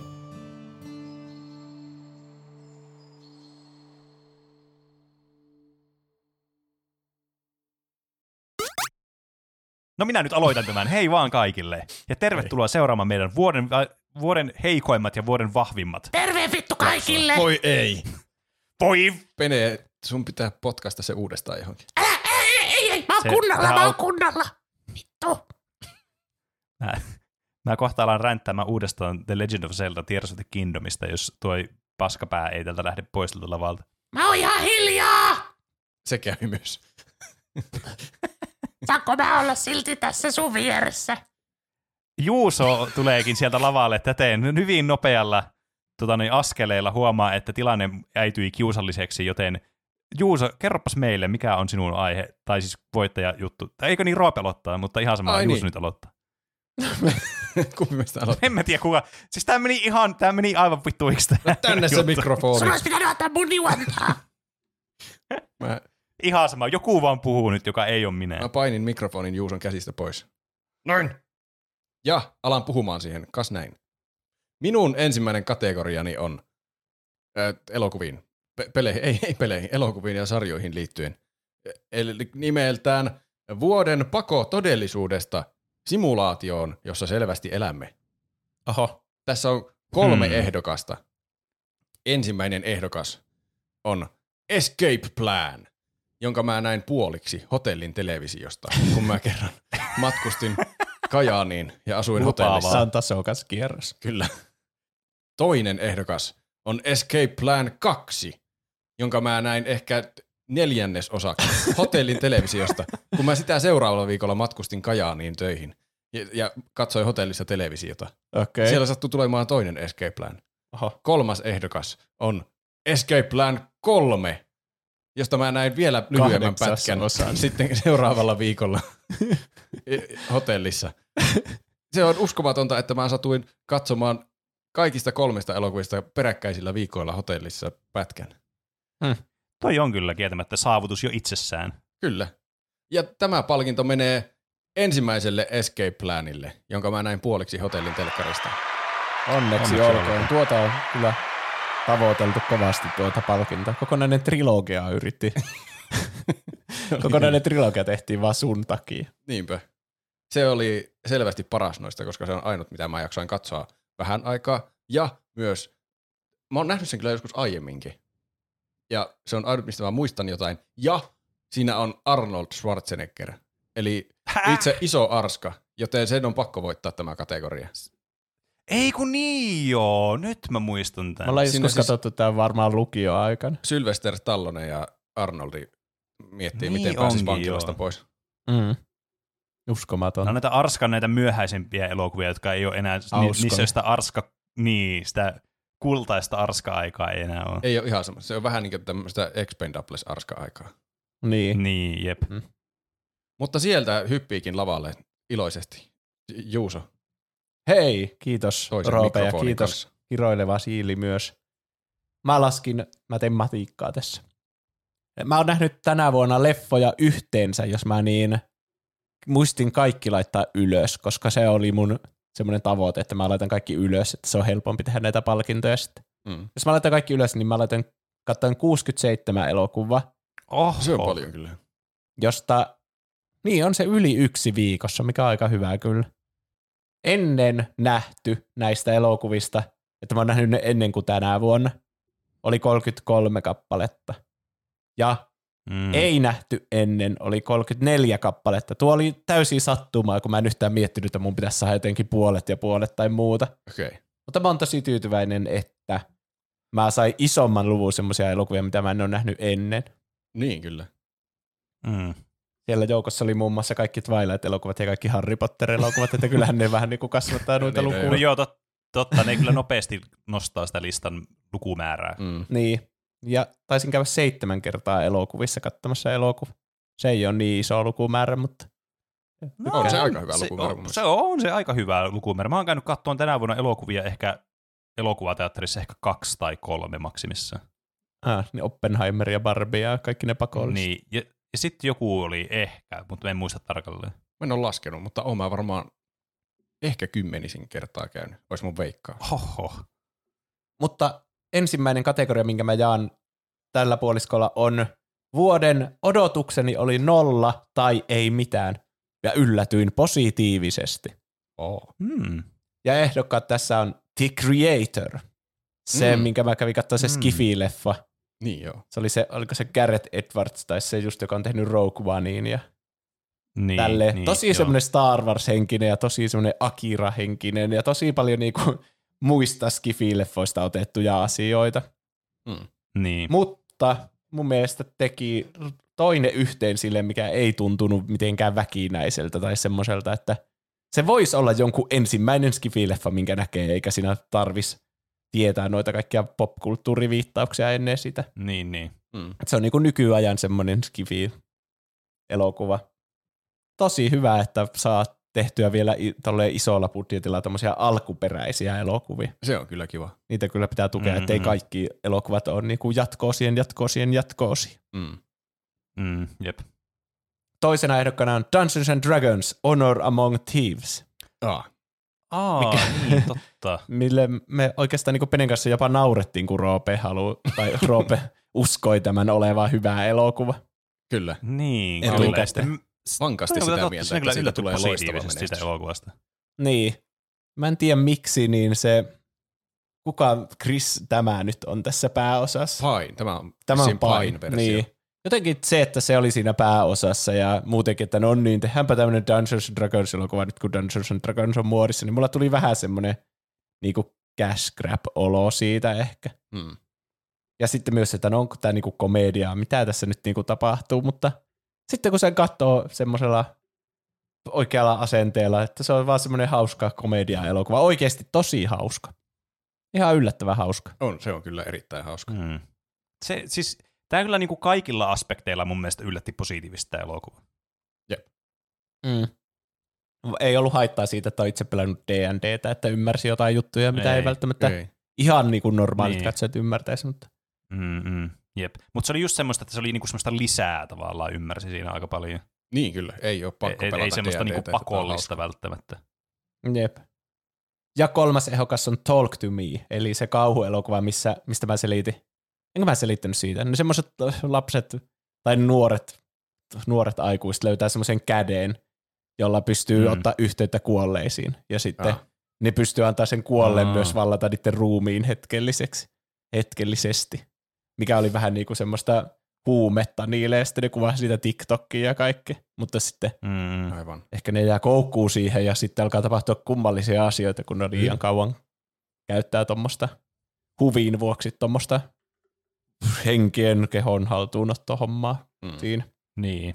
tosi semmoinen uniikki kauhuelokuva, mikä niin, pelotti ja pisti miettimään ja muuta. Jotenkin semmoiset hyvin konkreettiset säännöt siinä, ettei se ollut vaan semmoinen, että te, tehdään vaan näitä pelottavia kohtauksia. Niin. Mutta se, että missä mulla oli niinku, ehkä tähän kategorian voittaja on kuitenkin Dungeons and Dragons Honor Among Thieves, Yeah. Ai vitsi. koska siinä mulla oli odotukset oli kaikista pienimmät ja mä yllätyin kaikista positiivisimmin, niin se delta on siinä se kaikista isoin, se erotus. Niin, Niin, totta, kyllä. kyllä, kyllä. Seuraavana lavalle astuu Pene. Kyllä, Ja täältä tullaan. Miten se voi taas olla lava? Se seuraa Pene. Mä en tykkää tästä mun kompanionista, mikä mä oon nyt saanut, mutta toisaalta mä en voi va- valita tämmöisiä familiaareja, ehkä ne vaan valitsee mut. Mm. Niin nyt mulla on tämmönen vitu kiroileva siili sitten mun mukana näköjään iän kaikki suhde asti.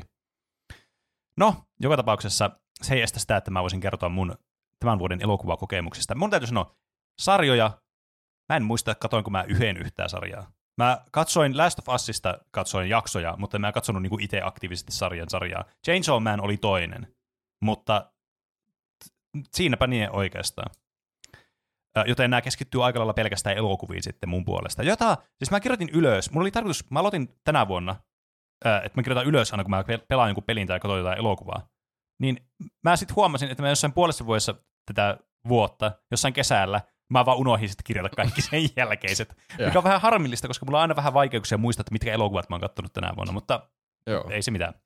Niin tämän takia mulla ei ole ehdokkaita, mä vaan suoraan menen vittu blästää vaan nämä voittajat. Ja tänään mä haluan aloittaa tämän siis tämmöisellä niin, niin bangerille. Eli siis huonon ja tylsin, tylsin paskapläjäys kategorialle. Eli siis mä katoin tänään vuonna elokuvaa, joka oli siis, mä kaduin sitä, että mä näin sen elokuvan, koska se oli niin vitun tylsä ja paska, että mun oli pakko nimetä se tämän vuoden voittajaksi tältä elokuvalta. Ja tämä on vuonna 2021 ilmestynyt Skifi-elokuva Voyagers. Eli Okei. haistakaa vittu Voyagersin ohjaaja ja mitä lie te- tuotteet. Onko tämä se, mistä sä ränttäsit ihan oikeassakin elämässä? Se Joo, oli siellä on. avaruusaluksella. Kyllä. Eli siis, tässä on tämmöinen ihan kiinnostava lähtökohta, tämä premissi, niin kuin me tykätään täällä sanoa Tuplahyppy-podcastissa. Aivan. Joo! jossa siis ö, tuho, tuo, tuo maapallon tuhoon tuomittu ilmastonmuutoksen kannalta tosi vitu woke. Eipä koskaan tämmöistä ideaa aikaisemmin ollut missä Skifi-elokuvassa. Mutta tämä perustuu siis siihen ideaan, että ne lähettää tämmöisen avaruusaluksen jonnekin planeetalle, jossa, mutta sinne kestää niin pitkään, että ne lähettää tämmöiset lapset sinne. Siis tämmöiset niinku oikeasti, siis ne syntyy siellä aluksella tyyliin. Mä en muista tarkalleen syntyykö ne siellä aluksella vai vähän ennen sitä, mutta whatever. Tää, ja sitten niitä kasvatetaan koneiden avulla jatkamaan ihmiskuntaa sit siellä uudessa kohteessa, mihin ne pääsee. Sitten niillä on yksi aikuinen mukana, jota näyttelee Colin Farrell. Ja tämä siis, tämä niin kuin alkaa tosi kiinnostavasti, että okei, että näillä on selvästi, kun nämä on, nämä kaikki nuoret ja lapset täällä kasvaa tämmöisessä niin kuin, tavallaan vakuumissa, ne on vaan niin kuin niitä keskenään siellä ja sitten koneet tavallaan ympäröi vaan niitä, että niillä ei tämmöistä niin kuin kosketuspintaa siihen elämään, minkälaista se oli maapallolla, että niissä on niin kuin aikuisia ja muita olisi tavallaan niiden ympärillä, että ne on keskenään siellä. Toki miinus sitten se pointti, että täällä on tämä yksi aikuinen, joka on kasvanut maapallolla ja syntynyt siellä ja tavallaan toimii näiden tämmöisenä mentorihahmona sitten. Ja näiden kanssa tietysti syntyy tämmöistä kärhämää sitten, että kun on tavallaan kaksi ihan eri lähtökohdasta olevaa tavallaan tämmöistä, niinku, tämmöisiä ihmisiä siinä, että tavallaan se on niinku kiinnostavaa, että okei, minkälaisilla, niinku, miten nämä niinku, täällä selviää sitten täällä avaruudessa, että miten nämä niinku erimielisyydet tulee sitten tässä esille ja tavallaan miten nämä erilaiset tavat kokea tätä maailmaa tulee sitten esille tässä elokuvan aikana, joka on siis mun mielestä kiinnostava lähtökohta, joka heitetään roskiin siis ihan välittömästi tässä elokuvassa. Mä en tiedä, miksi ne otti Colin Farrellin tuohon elokuvaan, koska se vittu tapetaan tässä niin kuin ensimmäinen viiden minuutin aikana tyyliin tässä elokuvassa. Ja siis tämä hyvin nopeasti käy ilmi tämä elokuva, että tämä on siis vain pelkkä kärpästen herra, mutta tämmöisellä avaruusskinillä tämä koko elokuva. Plus, että nämä on ihan, siis nämä hahmot on täysin yksulotteisia. Siis näillä ei ole mitään persoonaa näillä hahmoilla. Muuta kuin joku yksi piirre, joka juuri ja juuri erottaa, että sä erotat, ketä ne hahmot on niin kuin toisistaan. Ja sitten tää on vielä niin kuin, tää on niin vitun turbokringiä kanssa tää elokuva, kun siis tässä on tämmönen, kun ne vetää tämmöisiä jotain nappeja, jotka, siis nappeja tarkoitan siis tämmöisiä niin kuin jotain ä, ä, lääkkeitä tai jotain tämmöistä juomaa, missä on jotain lääkettä, joka siis inhiboi heidän niin jotain tunteita tai tämmöisestä. Kun ne lopettaa niiden vetämisen, niin sitten ne on ihan vitu turbohornyja jokainen niistä. Ja siis tää on niinku jonkun vitun 16-vuotiaan tekemä joku tämmönen fanfikki. Siis ihan vitun kiusallista oikeasti seurata tätä. Ja tässä ei niinku... Tää on ihan hirveä elokuva oikeasti. Mä en, mulla ei ole sanoja, miten karmea tää on. Ja mua ei siis normaalisti haittaisi sanoja. tämmönen ihan vitun korni, tiedätkö, tämmönen asetelma ja tämmöisiä, niinku, vähän tämmöistä young adult meininkiä. Mutta tää on niin, siis mitään sanomaton tämä elokuva. Että mä en edes oikeasti, mun piti niinku muistamalla muistaa, että mitä tässä edes tapahtuu tässä elokuvassa. Ja tässä annetaan hirveästi kaiken näköisiä, että oh, onko täällä joku avaruusolento, joka tuolla ulkopuolella tai alusta, joka on meidän uhka täällä.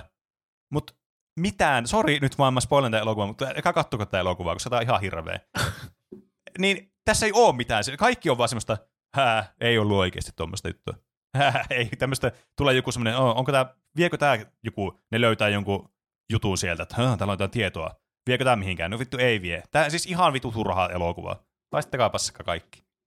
No niin. Niinpä, vittu, saatana. Tämä et oikeasti, siis tämä on niinku, tää on, tää, siis mä menisin nukahtaa tätä elokuvaa katsoessa, mikä on oikeasti siis ihan niinku uskomaton saavutus. Oho. Kiitos Oho. ja hyvästi. Sieltä tulee No niin. Roope. Toivottavasti sulla on jotain hauskempaa sanottavaa kuin mitä mulla oli. Nukahtamisesta puheen ollen. Voi ei. Mun seuraava kategoria on vuoden no tulipahan katottua.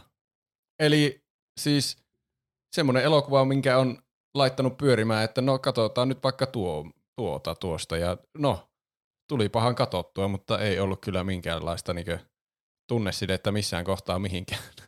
Ensimmäisenä Escape. Plan 1. niin, kyllä. Tässä mä tein oikeastaan toisenkin kategorian, minkä mä yhdistän tähän.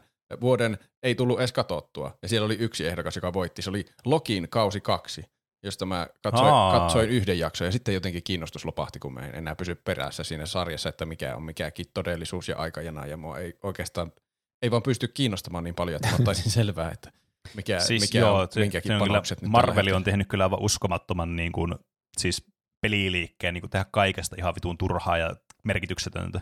Mm. Mutta tässä on viisi ehdokasta tässä, no tulipahan katsottua kategoriassa. Oho. Ensimmäinen ehdokas No on niin. Valkoinen kohina, mikä oli joku, Netflixissä tuli joku, joskus vastaan, missä oli Adam Driver pääosassa ja se oli Noah Baumbachin tekemä elokuva. Ja se vaikutti tosi lupaavalta, että ah, siinä sehän voisi olla hauska elämys. Se oli, mm. Noah Baumbach hän teki sen, sen, sen Marriage Storyn kanssa. Ja siinäkin oli Adam Ai. Driver. Että tämä täytyy Mm. olla menestys. Se oli ihan tosi omituinen elokuva. Se, se kaikki hahmot oli kummallisia. Mikä, siis se oli varmasti tarkoitettu, että kaikki hahmot on tosi kummallisia ja reagoi asioihin oudolla tavalla ja siellä tapahtuu kummallisia asioita siellä maailmassa ja, Hmm. ja se, ja kaikki puhuu koko ajan toistensa päälle, mikä on varmasti ihan valkoista kohinaa, mistä siinä puhutaan tuossa nimessäkin, että se on ihan tosi semmoista niinkö sensorista aktivaatiota aivan uusilla leveleillä, mikä ei ollut enää edes miellyttävää. Ehkä se oli sen pointti, mutta mä en tykännyt siitä. Oho, kuulostapa ouolta. Joo. Ja sitten siinä itse elokuvassa ei tuntunut tapahtuvan oikein mitään mielenkiintoista. Että se jäi jotenkin vähän ontoksi se kokemus. Hmm. Toinen ontokokemus oli sitten Black Adam, missä taisi olla Dwayne The Rock Johnson. Se, Voi vitsi. Rock the Dwayne Johnson. joo, Dwayne Johnson, ja katsottiin, muistaakseni oli ihan HBOlla tämä elokuva. Ja mä en muista sitä, en siis yhtään mitään muuta kuin siinä oli Rock the Dwayne Johnson. Siis Hmm. en rehellisesti ottaen muista, kuka oli niinku edes muissa, mu, muita pääosaesittäjiä kuin Niin. pelkästään The Rock. Tä, täytyy sanoa, että siis vaikka, mu, siis mä tykkään, mulla on semmoinen guilty pleasure, että mä tykkään niin Rock, Rock the Dwayne Johnsonin elokuvista. Tai siis mä jotenkin sillä on semmoinen kiva karisma, semmoinen, kun tulee hyvää mieli, kun katsoo niitä. Mm. Niin mä en tiedä yhtään elokuvaa, mikä olisi muistettavaa, missä se on mukana. Paitsi Skorpioni kuninkaan valtakunta, niin Nuumio-elokuva, ja sitten tota noin, niin, no ehkä jossain Fast and Furiousissa se on ollut mukana. Mm. Siinä, niissä uusissa Jumanjeissa se on kanssa. Hmm. No niin, Missä? mä et muista tommostakaan enää. Ne on niinku täysin, se on niinku semmoinen unohdusbeam, kun se katsoo sua silleen, nostaa sen kulmakarvaan, niin unohtaa välittömästi, mitä tapahtuu. Mm. Kolmas ehdokas. Ö, Marvel linjalle. Ant-Man and the Wasp Quantumania. Mikä se oli se uusi Ant-Man-elokuva. Sekin tuli katsottua Disney Plusasta jossain vaiheessa, oli ultimaattisen väsynyt ja no laitetaan tuo vaikka pyörimään. Ja sitten mä jossain vaiheessa nukahdin ja Aha. tajusin, että mä oon missannut osan sitä elokuvasta. Ja ei lopussa. haitannut. Ja oli, että no en jaksa kyllä katsoa uudestaan tätä, ei tämä kiinnostunut mua niin paljon. Ja se, seuraava ehdokas, The Mandalorianin kolmoskausi.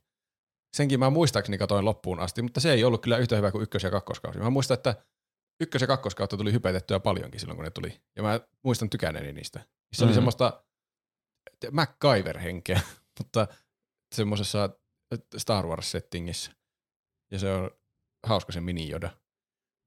niin, ai Baby Yoda. Niin, Niin kuin se tunnetaan ehkä paremmin. eh, totta. Kyllä.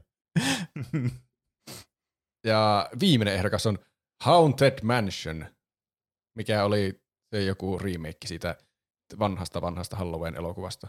Se olikohan siinä Eddie Murphy alun perin. Ja Ja tässä oli, perustuu siihen Disneylandiin, siihen ja ihme niin, oliko tämäkin joku laite? Joo. Mun mielestä joo. Joo. Tässä oli Lakeith Stanfield, se on hauska näyttelijä. Se, ja Da- Danny DeVito oli myös tässä, ne mua Mm. ehkä kiinnosti tässä eniten. Mutta se oli semmoinen, että siis tulipahan katsottua. Se aika hyvin kuvaa sitä, että se oli elokuva. Seurasi selvästi semmoinen Halloween perhe-elokuva. Ja voitto menee palkinnon ojennan tästä kas näin Paul Radin käsiin. Ole hyvä Paul. Eli Ant-Man and the Wasp. Quantumania voitti tämän palkinnon. Onneksi Se on se on- ollut si- Rad ja Quantum Mania. Siitä on pakko palkita palkinnolla, jos saa nukahtamaan No joo, elokuvan kesken. Se, se on kyllä, jos tota, tuntuu, että melatoniini ei toimi, niin sitten ainakin tuossa oli muutama semmoinen hyvä vaihtoehto. Kyllä. Ja sieltä Juuso jo hyppelehtii iloisesti. Mul- mulla on hyvä segway nyt tähän, kun äsken sä puhuit noista huonoista supersankarielokuvista. Mm. Niin nyt siirrytään sitten vuoden supersankarielokuvapalkintoon. No niin. Taso ei ole ollut hirveän hyvä kyllä viime aikoina, ja kiinnostus on tosiaan lopahtanut sen äh, Avengers Endgamein jälkeen aika Mm. WandaVision oli vielä semmoinen, missä oli mielenkiintoa, mutta yksittäisiä mm. semmoisia helmiä tulee. Ja tänäkin vuonna oli semmoisia. Ainakin kaksi. Mutta mä joutuin nimeämään kolme tähän ehdokkaksi. Okei. Mä ensimmäisenä The Flash, ei ollut mun mielestä niin paska kuin mitä kaikki sanoo. Ja eihän siinä ole, se on, on se vähän just semmoinen, että no niin, aikamatkustusta, no niin, ihmiset tykkää Michael Keatonista, Michael Keatonin Batman. Sitten mistä muusta ihmiset Mm. tykkää? Otetaan vähän tommosta elementtiä, otetaan General Zod siitä Man of Steelista, siitä kaikki tykkäsi. Ja kaikkea niinku, ei siinä ole enää mitään järkeä. Siinä jopa Mm-hmm. oli George Clooneykin Batmanina. Oho, Tää Tälleen niinku, sori, nyt mä no spoilasin niin, nyt sen, se mutta spoilattu. siinä se oli vaan, ja voi hemmetti, siinä oli semmoinen kohta, että no niin, multiversumit yhdistyy toisiinsa, voi ei, mitä me teemme. Niin siinä oli ihme tosi outoja CGI-llä tehtyjä klippejä kaikista eri tyypeistä, niin kuin vaikka siitä Christopher Reevein Supermanista, Aha. ja sitten olikohan Adam Westin Batman, ja sitten siellä oli myös Nicolas Cagein tuo ö, Superman, semmoista elokuvasta, mitä ei ikinä tullut, jonka Tim Burton aikoo ohjata. Mutta siis ne kaikki oli vaan semmoisia, ne cameot oli vaan semmoisia erille, erillisiä klippejä, mitkä ei ollut mitenkään vuorovaikutuksissa kesken. Okei. Siis Ihan, kai- se oli vaan semmoinen, että no niin, nyt kaikki ruudulle mitä löytyy. Ja sit, siis koko elokuva oli tehty CGillä, Ezra Millerkin oli tehty CGillä. Ainakin se oli jossain vankilassa eikä päässyt näyttelemään sinne. No varmaan. Koska mitä se, en edes tiedä mitä kaikkea se riehuu vapaa-ajalla. Mm.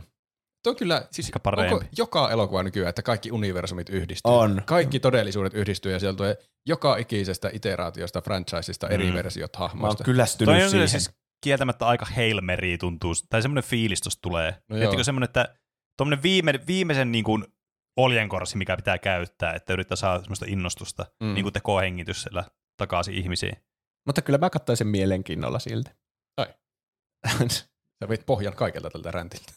No siis kyllähän tuo, eikö tuo kiinnostanut yhtään? Siinä oli Nicolas Cage. No niin. Mutta toinen ehdokas, Guardians of the Galaxy volume 3. Se oli hyvä. Se oli oikeasti Aa. tosi hyvä. Ja vaikka se onkin Marvel-leffa, niin se on jotenkin oma universuminsa, se Guardians of the Mm. Galaxy. Niin jo. Että älkää, älkää välittäkö niistä kaikista muista ja muist, ihme mitä liet TV-sarjoja on tullut Disney Plus ja muuta. Että tämä on jatkoa Guardians of the Galaxy volume 2, joka oli myös hyvä, mikä on jatkoa Guardians of the Galaxy 1. Mikä oli myös hyvä. Niin. Ja musta tuntuu, että tästä tuli yksi parhaista supersankarielokuvatrilogioista. Ja mä oon tyytyväinen, Mm, niin. että se lopetettiin nyt ennen kuin siitä you live long enough to see yourself become the Niin. villain. Ennen kuin sielläkin alkaa Niin. kaikki universumit yhdistymään. Mutta se Die a Hero, niin se oli kyllä hyvä. Ja sitten kolmas ehdokas on Spider-Man Across the Spider-Verse. Kyllä. Mm. Miles Morales on taas täällä ja meno on vieläkin värikkäämpää ja Oli kyllä. vieläkin enemmän eri tyylejä ja vielä enemmän Spider-Maneja. Siellä oli kaikki Spider-Manit tällä kertaa. Mm. Ja oikeasti saatana kaikki Spider-Manit. Hei, nyt tässä on se, mistä me justiin valitettiin noissa muissa elokuvissa, että kaikki universumit yhdistyy. Ja Se on eri. Niin, koska siis tuossa The Flashissa oli pointtina se, että muistatteko tänne elokuva, entä tämän George Mm. Clooney, sillä oli se sun Batman luottokortti. Mm. Mutta tässä Niin. ne universumit on vaan, en mä tiedä, saattaa ne olla jonkun niinku sarjakuvanörtin mielestä jotain tuttuja universumeita, mutta musta tuntuu, että ne palvelee enemmän tämän elokuvan juonta, kun olla, Niin, on semmoisina cameoina. Mm.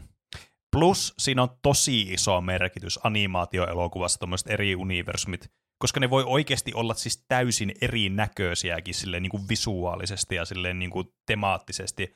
Se, että niin kuin CGllä pääsee tiettyyn pisteeseen asti, mutta se, sitä on tosi vaikea myydä samalla tavalla kuin animaatiota. Mm. Eikä se tuommoisessa animaatiossa tunnu samalla tavalla, että no niin, sinne on laitettu joku Michael Keatonin Batman sinne, vaan sen Niin. takia, että se on Michael Keatonin Batman, vaan siellä on vaan toisista random universumeista niitä hämähäkkimiehiä, mitkä ei ole Niin. tavallaan semmoisia fanservice-elementtejä pelkästään mm. Ja sit mä tykkäsin ihan hulluna tää elokuvan äh, pahiksista ja tästä Miles Moraleksesta ja siitä koko cliffhangerista, mihin se jää, ja ootan innolla sitä kolmosossa. Mm. Voittaja on Spider-Man Across the Spider-Verse. Onnittelut, No onnittelut. niin, onnittelut. Luultavasti koko vuoden paras elokuva. Se oli ihan helvetin hyvä. Se oli hyvä kyllä. Vaikka Roope ei antanut sille Paprika Mix suositusta. En Seuraavana Pene tulee lavalle. Kyllä. Mullakin on, mulla on kans parasta tarjolla. Nimittäin vuoden paras huonoin elokuva. Oho. Mm. Mä, siis mä rakastan huonoja elokuvia, jos ne on silleen niin kuin hyviä, silleen huono, ne on niin kuin huono, niin hyvi, huonoja, että ne on hyviä, ne elokuvat. Ja tänä vuonna tuli kyllä katsottua, siis musta tuntuu, että mä katsoin enemmän huonoja elokuvia tänä, kuin hyviä, tänä vuonna kuin hyviä elokuvia, totta puhuttuna. Mutta se ehkä enemmän niin kuin kertoo siitä, että mä en hirveästi kattonut, niin kuin, katsomalla katsonut elokuvia tänä vuonna. Tänä vuonna oli semmoisiakin klassi, kulttiklassikoita kuin Plan 9 from Outer Space, mitä tuli katsottua. Mm. Sitten toi, toi edeltä mainittu Voyagers, joka voisi tunkea satana jonnekin muualle kuin tänne. Eragon oli yksi näistä, ai että. Katsottiinko me Mutta Eragon siis- tänä vuonna? Joo. Mä en ole merkinnyt sitä ylös ollenkaan. Mutta kyllähän Se on siis, niin jos joku, niin totta kai aiheenkin, mitä mä pakotin teidät katsomaan, niin oli Moonfall-elokuva, joka jäi mulla niin positiivisesti mieleen siitä, että kuinka typerä elokuva se oli. Niin, Se se on onneksi olkoon. Mulla on vaikeuksia muistaa, että mitkä on Moonfallissa tapahtuneita asioita ja mitkä on sitä meidän Moonfall-fanfickia, mitä me keksittiin siinä myöhemmässä No, jaksossa. ai niin, siis joo. sanoppa. siis tää, mutta sitä, se hauskuus tulee siitä, että siis kun mikä tahansa niistä meidän fanficeista olisi voinut olla ihan oikeasti, mitä siinä tapahtuu Niinpä. niin elokuvassakin. Se kertoo paljon siitä elokuvasta. Jep. Mm. Mm. Et, niinku, no meillä on tästä kokonainen aihe, niin mä nyt menen ihan hirveän pitkälle niinku, tästä niinku kertomaan tästä sen kummempia. Mutta siis tää oli jotakin semmoista taianomaista siinä, että kuinka tässä niinku jäi vähän kysymykseksi, että yritettiinkö tässä tehdä niinku tosissaan tämä elokuva vai ei. Et, tää oli jotenkin tosi tryhard, mutta tosi paska. Ja, mutta siitä huolimatta jotenkin silleen, että tässä oli koko ajan silleen, että mitä vittu, että onko tämä niinku, onko tää niinku komedia-elokuva vai ei. Ja sitten tämä lähtee niin uskomattomalle, että siis tässä on niinku elokuvahistorian suurin twist tässä elokuvassa. Että tämä niinku vetää vertoja niinku satana Prestigelle ja muille tämmöisille klassikoille. Heittelet vaan kaikki. Kuudes aisti ja sitten Kuudes Imperiumin kyllä. vastaisku. Ai että. kyllä, semmoista, kun on, pitäähän jo tämmöisiä niinku pilata elokuvia muiltakin niinku, tota noin, tälle ihan kasuaalisti, vaan se kuuluu tähän meidän joulun taikaan tai uuden vuoden taikaan, mitä tuplahyppy tekee. Mut siis joka tapauksessa mä tykkäsin tästä ihan hirveästi just siitä, että tämä oli vaan aivan päätön tämä elokuva. Että tässä ei niinku ollut mitään päätä eikä häntää, mitään järkeä ollut missään. Mutta tämä oli just onneksi viihdyttävä elokuva niin kuin alusta loppuun asti. Et tää, tää jäi mulle silleen niin kuin lämpimänä sydämen pohjalle mieleen, että ai vitsit, että tulispa, tulispa tämmöisiä lisää katsottua. Mut, mutta mä en tykkää semmoiset että elokuvista, jotka tahalleen tehdään. Semmoiset, eikö Mm. Sharknadot, se eka Sharknado oli, siinä oli jotain taianomaista siinä elokuvassa. Se oli silleen, että onko tämä niinku vittu tosissaan tehty tämmöiseksi niinku vitsiksi tämä elokuva vai ei. Siinä tulee kyllä selkeästi semmoinen olo, että se on niinku vitsi vitsi se elokuva. Mutta varsinkin kun ne jatko-osat menee aivan vaan, että ne on pelkkää vitsiä, että ne tehdään vaan tarkoituksella paskasti ne elokuvat, niin niissä ei ole sitä samaa, tiettäkö, se ei hittaa samalla tavalla kuin tämä. Että tämä on semmoista niinku, tämä on tämmöistä jalostamatonta, tiedätkö, semmoista puree, niinku, vittu, mitä helvettiä täällä tapahtuu fiilistä, tämä elokuva. Mm. Niin samalla niin kuin The Room on tämä kaikista klassisin esimerkki just tämmöistä elokuvasta, jolle tämä elokuva, siis eihän tämä nyt ruumia voita siinä, Ei. että kuinka paska elokuva on hyvä elokuva, kun se on niin paska. Mutta tässä on semmoista samaa niin kuin taikaa kuitenkin olemassa, mistä mä tykkään ihan hirveästi. Ja ai niin, ja tulihan, katsottiinko me tänä vuonna, vai oliko se viime vuonna me katsottiin Who Killed Captain Alex-elokuva? Se oli tänään Siinä vuonna. Ah, on oliko se- sekin tänä vuonna? En ole sitäkään Niin. merkinnyt ylös tänne. Et siinäkin on vähän semmoista, mutta se on vähän sille eri tyylillä. Et, et se ei, me, mä en pistä sitä niinku ihan samaan kategoriaan, että niin paska, että hyvää, koska Mm. si, siinä on selkeät niinku omat tavallaan se, no se ero on aivan its- itsestäänselvä budjetissakin muun muassa. Et se on yksi tämmöinen tekijä. Mutta joka tapauksessa tämä päätön räntti, tai siis pää, ei räntti, vaan päätön tämmöinen pälätys vaan tästä Moonfallista, jossa ei oikeastaan mitään päätä eikä häntää ollut, kuvastaa tämän elokuvan luonnetta. Joten se ansaitsi vuoden paras huonoin elokuva palkinnon, joka tuli katsottua tänä vuonna, mutta ei ilmestynyt tänä vuonna. Siinä. Vai ilmestykää se? Ei, kai se ilmestyi viime vuonna se elokuva. Hmm.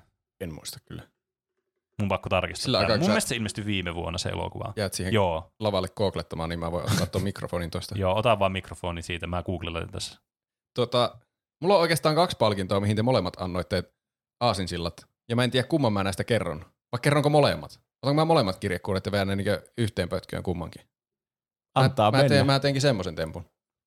Eli ensin Juuson aiheeseen, li, aiheeseen liittyen, Juuson kategoriaan liittyen minun vuoden odotukset oli korkealla, mutta katsomisen jälkeen ne oli myös vieläkin korkealla. Olipa hyvä elokuva.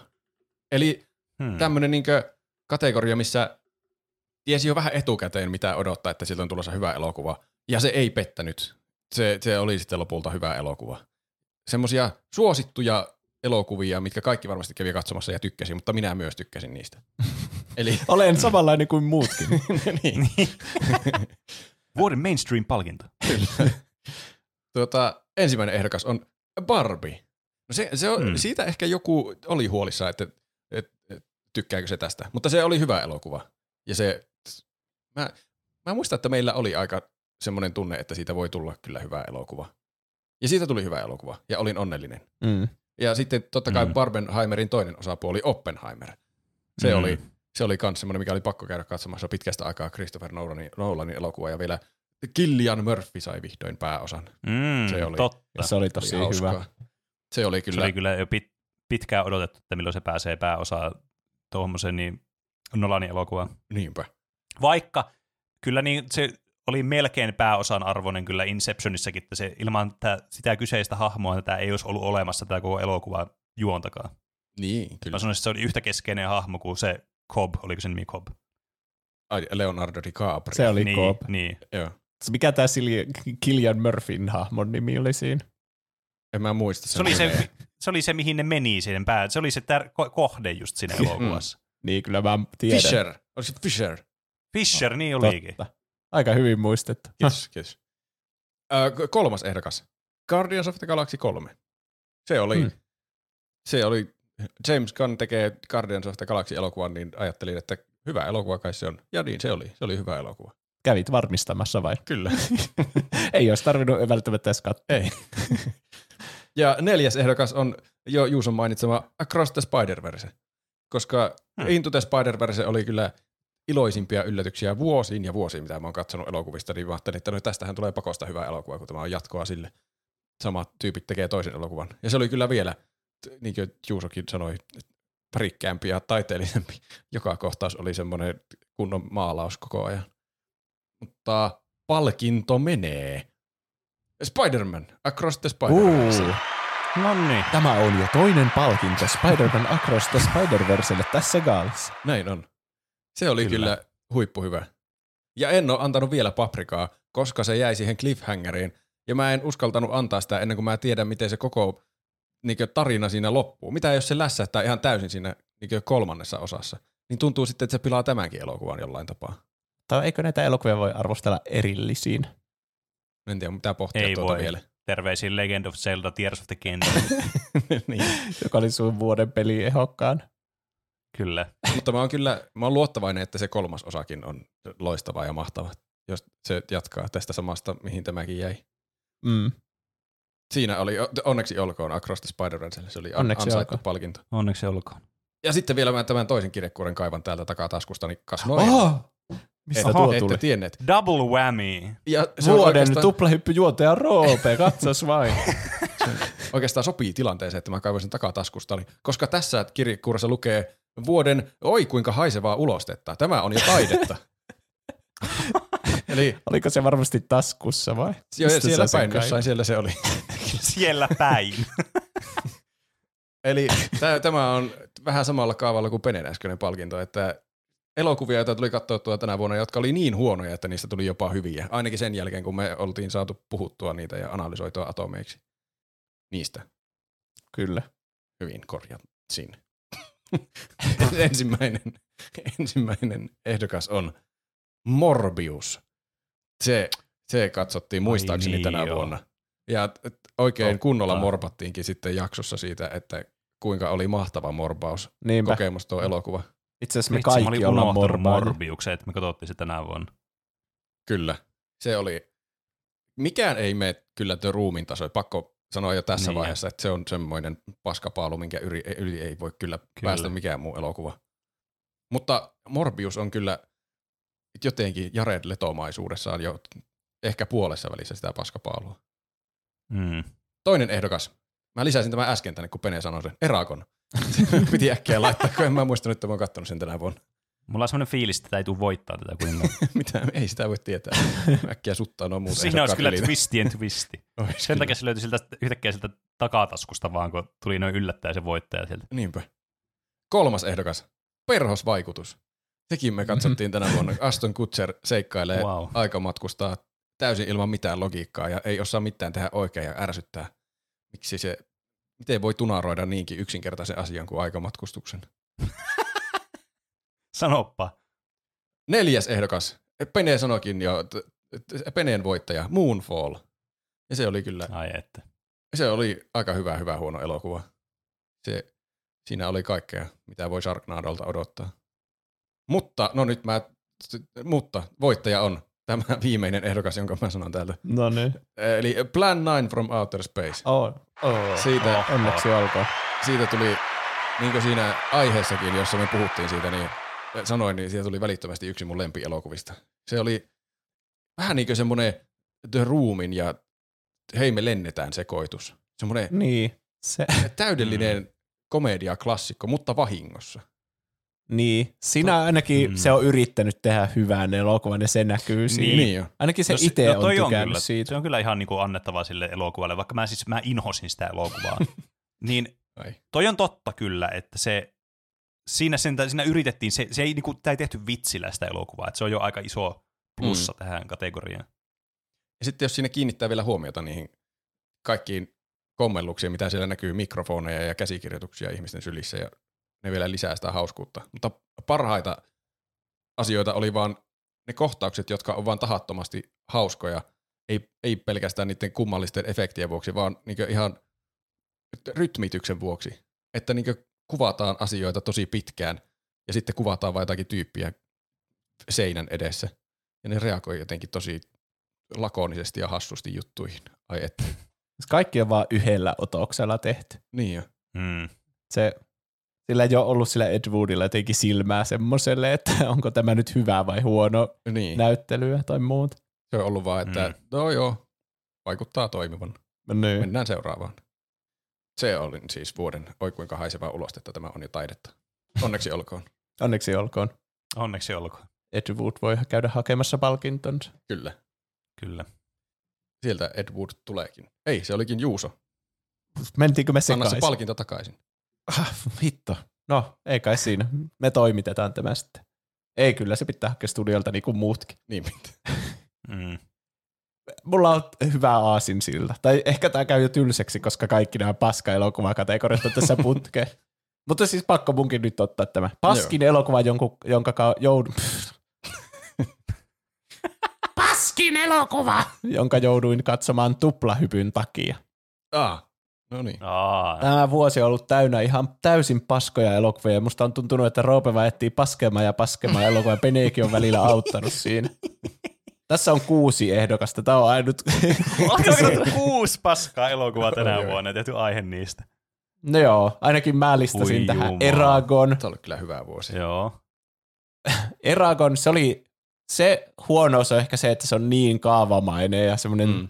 Että sitä ei edes tarvitse Niin. katsoa, niin tietää koko ajan, mitä siinä tapahtuu sillä hetkellä. Niin.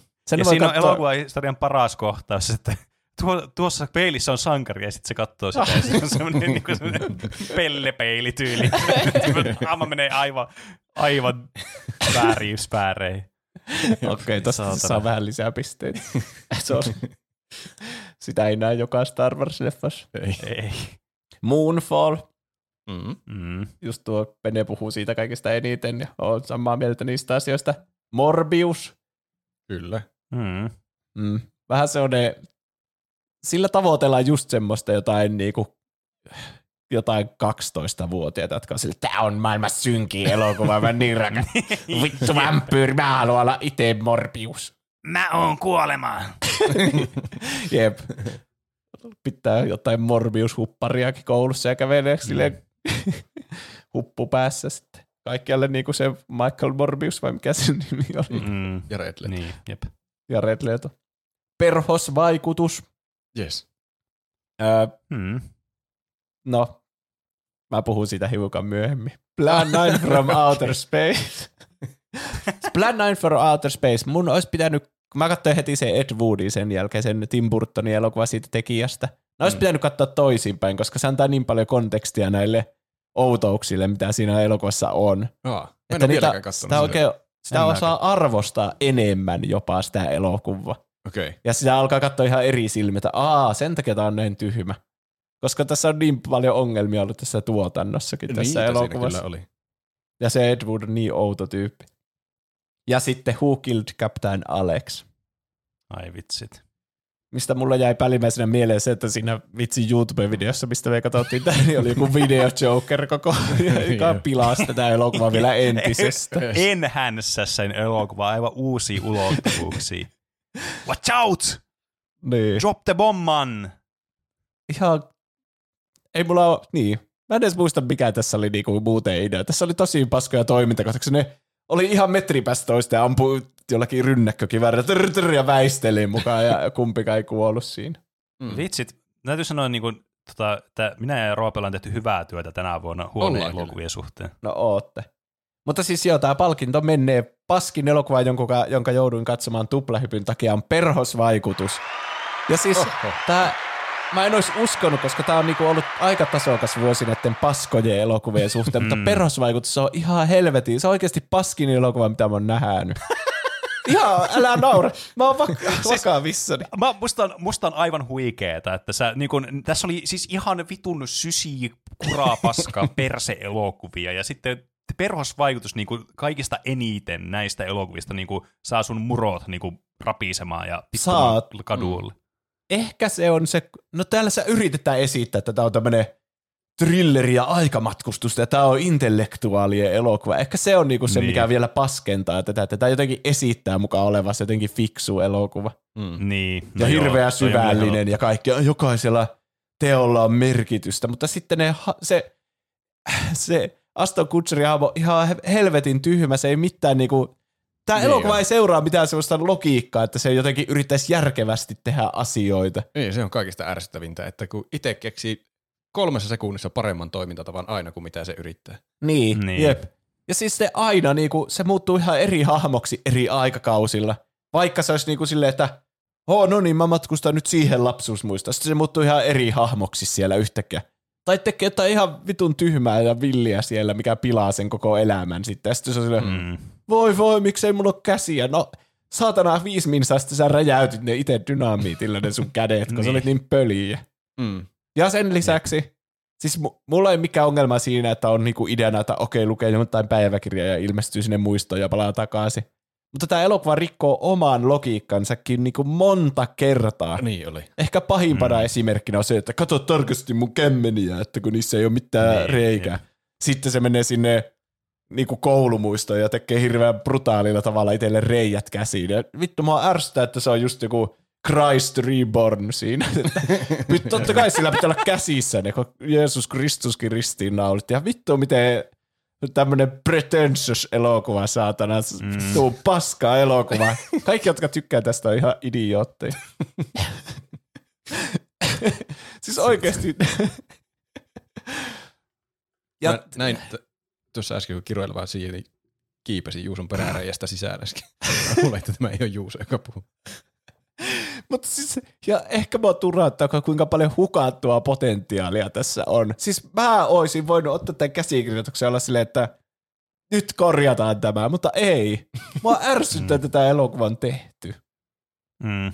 Mm. Ja sen takia Vitsi, se on toi, toi, toi, toi, niinku, toi hittas samalla tavalla kuin mulla, mulla ärsytti toi, Tears of the Kingdom. Tears of the Kingdomin, niin tämä world building ongelmat, mitä siinä oli, niin samalla tavalla, että just ärsyttää se potentiaali, mikä siinä on. No toki siinä tapauksessa siinä oli sentään hyvä peli, toisin kuin tässä on huono elokuva. Mm. Niin. Ja tässäkin on kyllä semmosia jo tahattoman hauskoja kohtia, mitkä on yritetty tehdä tosi vakavaksi ja tunteelliseksi, mutta sitten vaan repeää nauramaan, kun ne tapahtuu siinä Mikä ruudulla. oli hauskaa, koska mun, mä, mua ei naurata. Se kun, se, kun sillä on räjähtänyt kaikki raajat irti ja se spawnaa sinne uuteen todellisuuteen ja sitten ottaa sen jonkun näkkärin käteen ja rusentaa sen jotenkin murusiksi siinä. Se on yritetty tehdä, tehdä sillä haikea musiikkia. Oi, minulla ei onnistu mikään, mutta se on ihan tosi hauskasti kuvattu, kun se vaan semmoisen Team America-meiningillä rusentaa semmoisen näkkärin. Mm, jep. Tämä myös on ihan turha synkkä tämä elokuva, ja koko ajan joku kuolee tai joku jotain lasta hyväksi käytetään tai jotain, joku, jollakin saa syövän ja niin kuin, mm. Mm. joku jää ilman raajoja. Niin kuin, onko pakko? On. Ei Ei se ole kans niille 12-vuotiaille, joka katsoo sitä Morbiusta ja on silleen, mä oon kuolema. Mm. Mutta tää on vain eri ajalta. Niin, totta. Tuo on aika hyvä kuvaus. Sen on kunniaksi saat tulla itse lavalle. Kiitos. Oi, näinkö tämä tuli? No, kyllä. Ja tota, nyt tässä on niinku keskustelussa niin huomaa, että näitä elokuvia siis on tullut katsottua tänä vuonna, mutta suuri osa niistä on semmoisia, mistä on tullut kuitenkin aihe ulos erikseen. Niistä on tullut kyllä puhuttua. Mm. Mutta joka tapauksessa ö, näitä, siis mun, mulla ei tämmöisiä erityiskategorioita sen enempää, koska mä menen suoraan asian ytimeen ja valitsen mun suosikkielokuvan siis tältä vuodelta. Mikä oli semmoinen, minkä mä katsoin ja mä tykkäsin sitä eniten, mitä mä oon tänä vuonna katsonut elokuvia. Ja tässäkään kategoriassa, niin kuin missään muussakaan, niin mä en ole listannut näitä tota noin, niin, tämmöisiä ehdokkaita, koska se on, se on No okei, mäpä pistän teille kaksi ehdokasta itse asiassa Sä nyt, että mä aloin miettimään tätä. Nimittäin mun ehdokkaat on Barbie-elokuva ja Mhm. Oppenheimer. Oho. jopas. Joten tämä siis kulminoituu siihen, että kummasta mä tykkäsin enemmän. Koska tähän tietysti, kun tämä vuosi, elokuva vuosi tunnettiin tässä niin Barbieheimerista. Ja mä henkilökohtaisesti tykkäsin enemmän Barbie-elokuvasta. Uh. Uh. Spice. Spicy Meatballs, kyllä. Siis tää, kun mä aloin miettimään, siis molemmat ihan huippuelokuvia, varsinkin Oppenheimer silleen niin kuin, jos puhutaan puhtaasti tälleen niin kuin tarinan kerronnallisesti ja tälleen niin kuin hahmokehityksen kannalta ja silleen niin kuin narratiivisesti, niin huomat niin kuin todella hieno elokuva. Ehkä, no en mä tiedä, se, ei, siis se oli pitkä elokuva, mutta se ei tuntunut loppujen lopuksi kovin pitkältä elokuvalta, mikä oli yllättävää, koska mä menin vähän skeptisesti siihen itse elokuvaan koska mä en ihan hirveästi välitä yleensä tämmöisistä ö, elämän kerrallisista elokuvista, kuvista, vaikka tietenkin tämä otti paljon myös tämmöistä niinku vapautta tässä elo, niinku tarinan kerronnassa. Elämäkerrallisista. Mutta elämän kerran, niin. Ö, mutta Barbie-elokuva vaan hittasi ihan eri tavalla. Siinä oli niinku, se tuli sieltä takavasemmalta. Mä en tiennyt oikein, tai mulla oli semmoinen kuva päässä, että mitä odottaa tästä elokuvasta, mutta mulla oli vähän koko ajan semmoinen, että entä jos tämä ei olekaan hyvä elokuva? Ja sitten kun sä menit katsomaan sitä elokuvaa, ja se oli siis ihan hulvaton, siis ihan alusta loppuun asti. Ja kuitenkin sillä tavalla, että siinä oli tämmöisessä premi, premiiksessä, tämmöisessä lähtökohdassa, että tehdään niinku Barbista elokuvaa, niin tässä oli otettu niinku todella hyvää tämä ö, niinku kuvakulma, että millä lähestyä tätä elokuvaa justiinsa, että ne on niinku tämmöisiä leluja, mutta ne elää tämmöisessä omassa universumissa, ja sitten ne universumit vähän niinku yhdistyy tässä tarinan aikana, ja tavallaan mennään sillä näkökulmalla tässä elokuvassa, niin se oli aivan siis todella hyvä valinta, ja se teki tästä vielä paremman, että tässä oli oikeasti jotain semmoista niin kuin, tiedättekö, semmoista niin kuin sisältöä muutenkin kuin komedian muodossa vaan tässä elokuvassa. Mm. Että tämä olisi helposti voinut olla semmoinen elokuva, että tässä olisi valittu sille, että okei, että Barbia ei vaikka ole olemassa tässä universumissa, tai että tämä sijoittuu pelkästään tämmöiseen niin kuin universumiin, missä on niin kuin, että nämä Barbit on vaan näitä hahmoja, mutta ei niin kuin varsinaisesti, niin kuin, teettekö, niitä, mitä me tunnetaan, että Barbit on näitä nukkeja. Mm. Mm. Että tavallaan tässä on voinut mennä kumpaan tahansa näistä, ja se olisi jättänyt vähän latteaksi tämän elokuvan jollakin tasolla. Mutta tämä oli just semmoinen, niin kuin, että tässä mentiin vähän, niin kuin, vähän överiksi aina välillä, mutta just silleen hauskalla tavalla, semmoisella hyvällä tavalla, mikä ei ollut silleen niin kuin liian, että tehdään vaan tämmöinen LOL XD random tästä elokuvasta. Mm. Mu- joo, se oli, tykkäsin. se oli kyllä jotenkin osuvaa kritiikkiä ja sitten niin, Mm. just niinku na- naisten kohtelusta. Ja mä niinku Niin. yllätyin, kuinka paljon siinä niinku miehiäkin sille, miehillekin naurettiin ja semmoisille stereotyyppisille asioille, että vähän sille, Mm. kun sen katson, niin tuli semmoinen niinku hyvällä tavalla semmoinen oh shit, että mä oon vähän niinku tuossa tietyissä Niin. asioissa. Semmoinen Mm. niinku rousti, Niin, mikä pitää ottaa Mm, niinku mm. hu- huumorilla. Jos vitsissä Kyllä. on pointti, niin se on hauska vitsi. niin. Ja siis kaikki Mm. tässä oli tosi hauskaa, mutta silti niinku tosi iskevää Mm. semmoista yhteiskunnallista kritiikkiä myös. Mm. Niin siis kyllä, ja sitten täytyy sanoa, että niin kuin pääosaesittäjät, siis Margot Robbie ja Ryan Gosling oli ihan loistavia rooleissaan molemmat. Niinpä. Et Oli siis kyllä. aivan, siis täydelliset niin kuin, valinnat agenteilta nyt ollut siellä, että ketkä on valittu näihin rooleihin. Joten siis kaikilla näillä meritellä, siis tämä oli semmoinen, mistä mä vaan nautin alusta loppuun asti todella paljon ja jälkeenpäin jäänyt miettimään, että ai vitsit, se oli hyvä leffa, että vitsit, mä tykkäsin tuosta leffasta. Ja se ei ollut vaan semmoinen, tiedätkö, että okei, tämä on nyt mun tämmönen, että mä tykkään vaan jostain Moonfallista, koska se on vaan mun tommonen guilty pleasure, tykätä tuommoista elokuvista. Vaan tämä siis oikeasti myös niin kuin hyvää elokuvaa vielä siihen lisäksi. Niin tämän takia se voittaa sitten paras elokuva, Veneen paras suosikki-elokuvapalkinnon sitten tänä vuonna. Ja sieltä näyttääkin Roope jo kärsimättömästi olevan lavan reunalla. Mulla on hirveä kusihätä. Mutta mä nyt, tuota, se johtuu vaan siitä. Mutta mä nyt selviän tämän vielä tämän palkintojen ja loppuun asti. tuota, tässä Mä en tiedä, oliko tuo hahmo vai totta. se, kaikki hahmot kumpuavat niinku- jos, joten, jossain värin todellisuudesta. niin, kyllä, jep. Kaikki perustuu jollakin tavalla todellisuuteen. Mutta mä nyt ennen kuin lasken alle, niin kerron tämän palkinnon täältä. tai samaan aikaan. Niin, Las, laske se palkinto mieluummin tähän. Eli minun viimeinen kategoria. Mulla on oikeasti täällä yhdeksän jäljellä, mutta mä en selviä niistä enää. Ne tulee sitten semmoisessa, semmoisessa tonne after shows, sitten semmoisella hirveällä starjatuleella. niin. Eli palkinto kuuluu näin. Vuoden iloinen yllättäjä, joka yllätti iloisesti. Joka on No vähän niin. niin kuin, ehkä sivuaa niin kuin kategoria. Jos mä olisin tehnyt kategorian vuoden niin minun lempielokuva, niin tämä vähän sivuaa sitä, mutta kuitenkin semmoinen, että ei ollut semmoinen, että mä automaattisesti tiesin, että no niin tästä tulee jymymenestys ja minä tykkään tästä, vaan että se vielä nosti niitä, ei kun siis hetkinen. Oli, nosti odotuksia. Voiko niin sanoa? Mä sanon nyt niin. Se nosti odotuksia. Mm. Okei. Okay. Kokemus oli korkeammalla kuin odotukset. Se on taas se delta. Niin. Tässä palkitaan Totta. deltaa, mutta myös Ylitti laatua. odotukset. Tässä on joku kaava, jos joku analysoisi tarkkaan deltasta ja siitä laadun absoluuttisesta arvosta, niin niistä voisi jonkun semmoisen suhteen keksiä. Mm.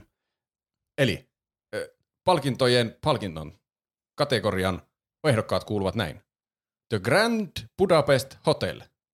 Se mä katsoin mm. vähän, vähän niin kuin ilman minkäänlaisia odotuksia. Ai niin joo. Totta. Se oli kyllä- Sama. se oli jotenkin, siinäkin oli hauskaa huumoria. Ja mä en Niin tiedä, oli. miten, mä en muista ikinä, miten sanotaan Ralph Fiennesin nimi oikein. Se on joku Ray Fine. Ray Fine. Mm. Ray Se oli- Fiennes. Se oli hyvä siinä elokuvassa. Mm. Se oli hauska. Joo, noin kyllä noin Wes Andersonin elokuvat on kyllä semmoisia, niistä tulee aina semmoinen, että niitä katsoo kyllä ihan todella mielellään. Niin, ja ne on jotenkin oikealla tavalla outoja. Sitä on vaikea selittää. Mm, mm, Mä katsoin jep. Fantastic Mr. Foxin ekkaa kertaa Ai tänä vuonna ja vitsi, siinä oli kans, hyvä. se oli ihan sikaa hyvä. Joo, Se on aivan huippu. Niinpä. sitä mä en ole nähnyt. Mutta jos on samanlainen kuin tämä, niin se on varmaan hyvä. Mun mielestä se oli parempi. Se okay. on semmoinen stop motion animaatio. Ah, aivan. Jep. Tässä oli vissiin se joku ihme kultainen leikkaus, mikä se oli. Tai kaikki otokset on sillä niin hirveän, ö, miten se sanoisi, kulmikkaita, ei kulmikkaita, vaan sillä niin suoraan, suoraan otettu jotain Ah. niin tasoa vasten. Mm, Niin, niin. Mutta toisaalta se Wes Andersonin mutta- elokuvissa monesti on semmoisia. Niin taitaa Niin kuin olla. vaikka toi, se French, French Dispatch, niin siinä on kans tosi paljon. Se mä katsoin kans tänä vuonna. Se taitaa olla sillä yleisempikin tyyli. Mm. Ja toinen ehdokas, Vonkka. Sen mä katsoin nyt ihan vuoden Mm. lopuksi. Sillä randomisti menin elokuviin, koska puoliso halusi nähdä sen elokuvan, niin mä ajattelin, että no, käydään katsomassa se elokuva. Ja se oli kyllä yllättävän hyvä. Se oli se, en muista sen tyypin nimeä, kuka sen oli tehnyt, mutta se oli se ka- sama kaveri, joka oli tehnyt Paddingtonit. Mikä sen nimi on? Joku Paul Aa. King tai jotain semmoista. Joo, se se voi olla. Joo, kuulostaa tutulta. Niin tämä oli kyllä, siis tästäkin jäi, vähän niin kuin short hikeista, niin tästä jäi tosi hyvä mieli. Että se oli semmoinen taijanomainen, mutta siihen ei kiinnittynyt niin mitään hyö, huomiota sinänsä siellä elokuvassa siihen taikaan. Ja siinä oli semmoinen hauska haisti siellä elokuvassa. Ja tässäkin oli ihan hauskoja huumorihetkiä. Ja jotenkin vaan semmoinen lapsenomainen tunne jää koko ajan päälle, kun sitä katsoo. En tiedä, miten Mm. se tekee sen. Kolmantena. Dungeons and Dragons Honor Among Thieves, jolle mä annoin paprikankin silloin, kun mä kävin elokuvissa sen katsomassa. Ja Mm. vaikka mä silloin, tämä oli silloin meillä vuoden odotetuimmat asia, asiassa jaksossa, mä olin vahvasti sitä mieltä, että tästä tulee hyvä elokuva. Mutta mun mielestä tämä oli vielä parempi elokuva kuin mitä mieltä mä olin silloin, että tästä tulee hyvä elokuva. Mä, mä tykkäsin tästä tosi paljon. Hmm. Viimeisenä ehdokkaana sarja, yllättäen sarja. Mä oon unohtanut listata niitä tänne ehdokkaiksi, niin mä laitan sen tänne ehdokkaaksi Ted Lasso. Tästäkin mä olin kuullut, että tämä on hyvä sarja, ja tämä liittyy jalkapalloon, niin mä ajattelin, että no sama kai se on katsoa. Mutta se oli kyllä ehkä yllättävänkin hyvä. Se ei liittynyt pelkästään jalkapalloon, se oli niinkö, jalkapallo oli vaan siinä se ympäristö, missä se sarja tapahtui. Mutta se oli Mm. Mm. todella suurelta osin niinkö vaan sarja. Hauska komedia, mutta myös semmoisia tunteikkaita hetkiä. Oho. Mm-hmm. Voittaja on hauskasta komediasta tunteikkailla hetkillä puhuttaessa Dungeons and Dragons Honor Among Thieves. Oo. Ei vitsi. Tämä on toinen palkinto, jonka Dungeons and Dragons Honor Among Thieves saa tässä tuplahyppy kaalassa. Se oli kyllä, Kyllä. se oli mahtava. Se oli siis ensinnäkin tosi hauskaa katsottavaa koko ajan. Niillä on koko ajan joku tehtävä siinä päällä, niin kuin D&D-kampanjassa kuuluukin olla. Mm. Ja jotenkin otettu kaikki irti sitä D&D-settingistä, että ne hahmojen tarinatkin kerrotaan niin jossain semmoisessa nollasessiossa, missä vaan kerrotaan ne tarinat, mutta sekin oli tehty Niin, tosi niin. hauskasti. Ja Mm. hu- huvittavaa, mahtavan hauskaa huumoria. Et Tässä oli yksi semmoinen kohta, se, kun ne teki illuusion siitä Chris Pineista. Siinä mä nauroin siis ihan vedet silmissä siellä, sie- siellä elokuvasalissa. Ai vitsit. Se oli hauskimpia Se oli kyllä- asioita, mitä mä oon koko vuonna nähnyt. Se oli, ai vitsi, pitäisi olla semmoinen, nyt ensi vuotta ajatella, pitää laittaa ylös kanssa näitä, huomattavasti paremmin pitää kanssa pistää ylös sitä, mitä on kattonut tänä vuonna, koska tässä nyt tämän jakson aikana huomaa, että ei vittu on kattonut niin kaksi kertaa enemmän asioita kuin mitä muista. niin. Mutta just pitäisi laittaa ylös myös tämmöisiä niin yksittäisiä kohtia, mitkä niin on aivan uskomattoman hauskoja, Jep. tai Totta. hyviä, tai tommosia huonoja. Mm. Mutta niin, sen lisäksi, että tässä oli mahtavaa huumoria, niin tässä oli myös tunteitakin jossain vaiheessa, mikä, Mm. mikä oli yllättävää minun mielestä. Mutta en pistänyt pahakseni. Elokuvassa tunteita? Tunteita? Mitä? Mutta tämä oli kyllä, katsottu samaa elokuvaa. mä, en, mä en tiedä, onko tämä, tämä voi olla jopa mun vuoden paras elokuva, mutta ainakin vuoden iloinen yllättäjä, joka yllätti iloisesti. Ai että, onneksi olkoon. onneksi olkoon. onneksi D&D olkoon. hat. Hat, niin. Hatunnosto sinulle. Kyllä. Rupesin juomaan vettä, että vielä, vielä pahenee, että mä. Tuota, onko Juusolla vielä palkinto annettavana? Mulla on vuoden paras elokuva tai sarja, tai olisiko tämä nyt sitten se suosikki, koska mä tykkään jotenkin tosta paras, koska se on semmoinen liian objektiivinen Mm. jotenkin, ja nämä on Niin, tämmöisiä joo. subjektiivisia nämä. Niin, jep. Totta. Juuson suosikkiasia tänä vuonna. Ehdokkana on Barbie, siitä on puhuttu jo jonkin verran. Mä sanon vielä, että se musiikkihetki, minkä Ryan Gosling Mm. vettää siinä lopputaistelussa. Mm. Jep. Vitsi, mä kuuntelin sitä ihan hulluna silloin tämän elokuvan jälkeen. Nyt mä en ole kuunnellut sitä vähän aikaa, mutta pitäisi taas laittaa se. Koska La- Ryan Gosling on niinku literally me, ja sitten mä aina laulan sitä, että I'm just Ken. Everywhere else I'd be a ten. Mä tykkään tuosta vaatimattomasta niin vertauksesta, että mä oon kirjaimellisesti Ryan Gosling. Jep. siis se on semmoinen meemi, että kaikki sanoo, että se on Ryan Gosling on niinku literally me. Mm. Niin. Ei se, ole, se ei ollut mun oma keksimä. Ryan Eli tää on mun Gosling on, head, headcanonia nyt on, että sä oot sitä mieltä, että sä oot Ryan Gosling. voitko toistaa, Ryan Gosling on Ken? Ryan Gosling on Ken. Niin, tajusitko? Mä kysyin sulta, että Ryan Gosling on Ken. En tiedä, toimiiko tuo niin hyvin tuo vitsi, kuin mitä Ke- sä ajattelet. Ken on Ryan Gosling. Sitä pitää jalostaa vielä vähän. Ken. Ö, Ken. No. In kuka? Sitten toinen ehdokas on The Last of Us. Oi voi ei. TV-sarja. Onko mä unohtanut sen laittaa? Tämä on Mun- tänä vuonna ainut TV-sarja, joka pääsi ehokkaaksi ainakin mulle. Mä retroaktiivisesti lisään sen tuohon mun äskeiseen palkintoon ehdokkaaksi. Se oli tosi hyvä. Oli. Se oli oikeasti niinku Chernobyl-tasoa, mutta sitten Last of Ehkä ainut miinus olisi, että tiesi sen juoneen koko ajan. Pakosti vertas koko ajan, että niinku päässä oli semmoinen IGN 18 Niin. asiat eri tavalla sarjassa ja pelissä ja sitten näki ne vierekkäin siinä frame by frame. Mm. Mm. Siis en mä kattonut niitä videoita, mä vaan muistan sen liian hyvin sen sarjan. Niin. Ja parhaat hetket oli ne, mitkä oli eri lailla tehty siinä sarjassa kuin pelissä. Esimerkiksi se jakso kolme, joka kertoo siitä Billistä ja siitä se miesystävästä, mikä Mm. sen nimi Aa, on. niin, joo, joo. totta. Joo. Niin se oli oli ihan kyllä. sika hyvä. Se olisi niinku yksittäisenä jaksonakin niinku vettäisi vertaa monille elokuville, mitä on nähnyt tänä vuonna. Se oli hyvä kyllä. Ja kolmantena ehdokkaana on Oppenheimer. Kyllä. Ja Kyllä. kyllä, hmm. mä, siis ka- kaikki näistä on tosi hyviä, kun ne ansaitsi tänne päästä tänne arvokkai, arvostettuihin palkintoihin ehokkaaksi, mutta mun on pakko antaa palkinto kyllä Oppenheimerille. Onneksi olkoon. Mm. Oppenheimer oli, se on oikeasti varmaan mun niinku lemppari Christopher Nolanin elokuva. Oho. Se on nopeimmat Hmm. kolme tuntia, mitä mä oon ikinä kokenut. Se on, Parempi kuin Inception. on se ehkä parempi kuin Inception.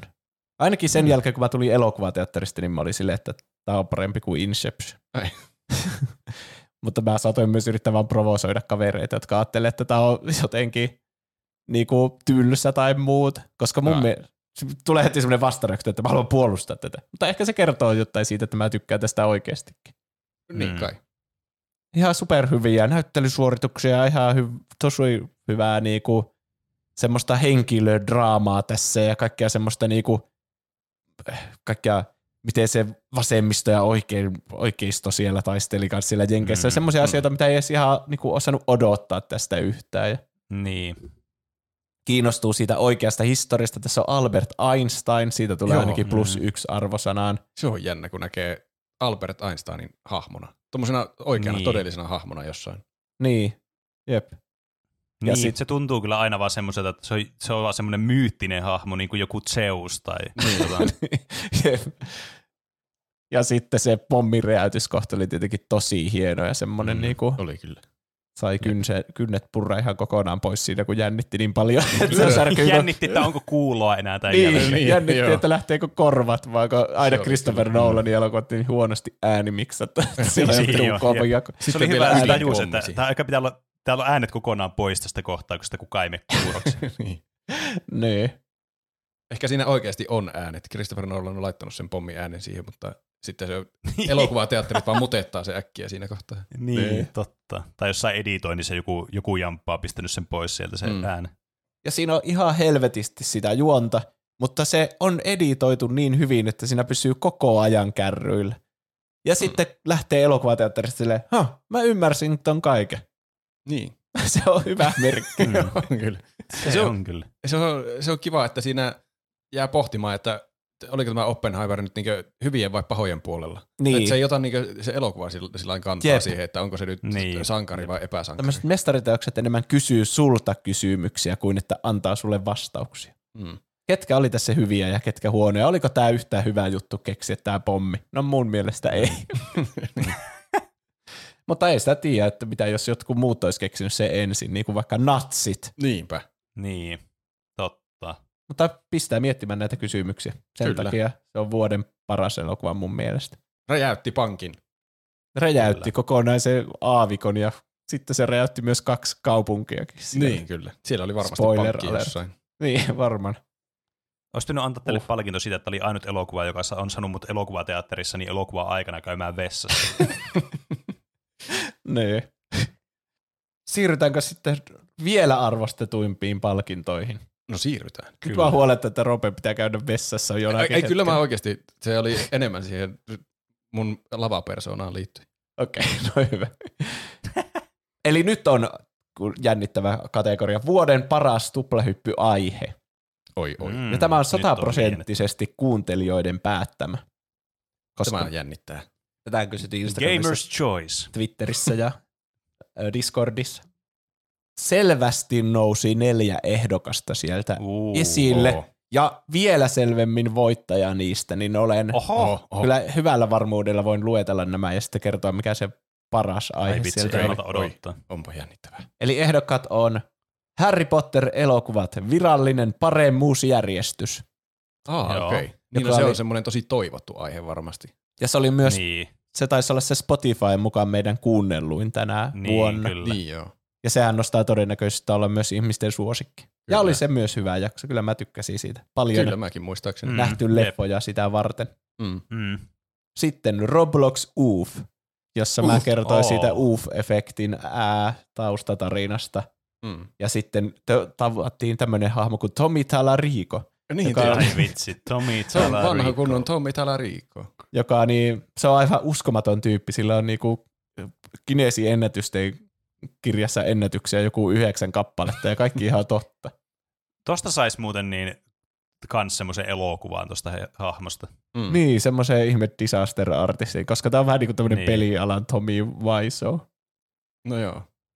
Tosi erikoinen kaveri, jonka historiasta löytyy kummallisia juttuja. Ja nykyajasta myös. Mutta se ainakin keksi Roblox Oof ääniefektin ja itse nauhoitti sen kanssa. Niin kyllä.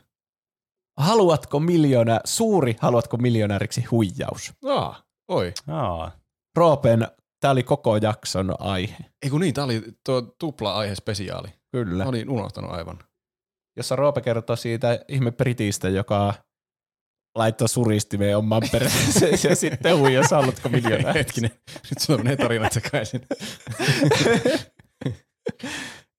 ja se oli ihan kiinnostava tarina minun mielestä silloin, kun mä kuulin sen jostakin YouTube-videosta ja sitten vaan toistin teille.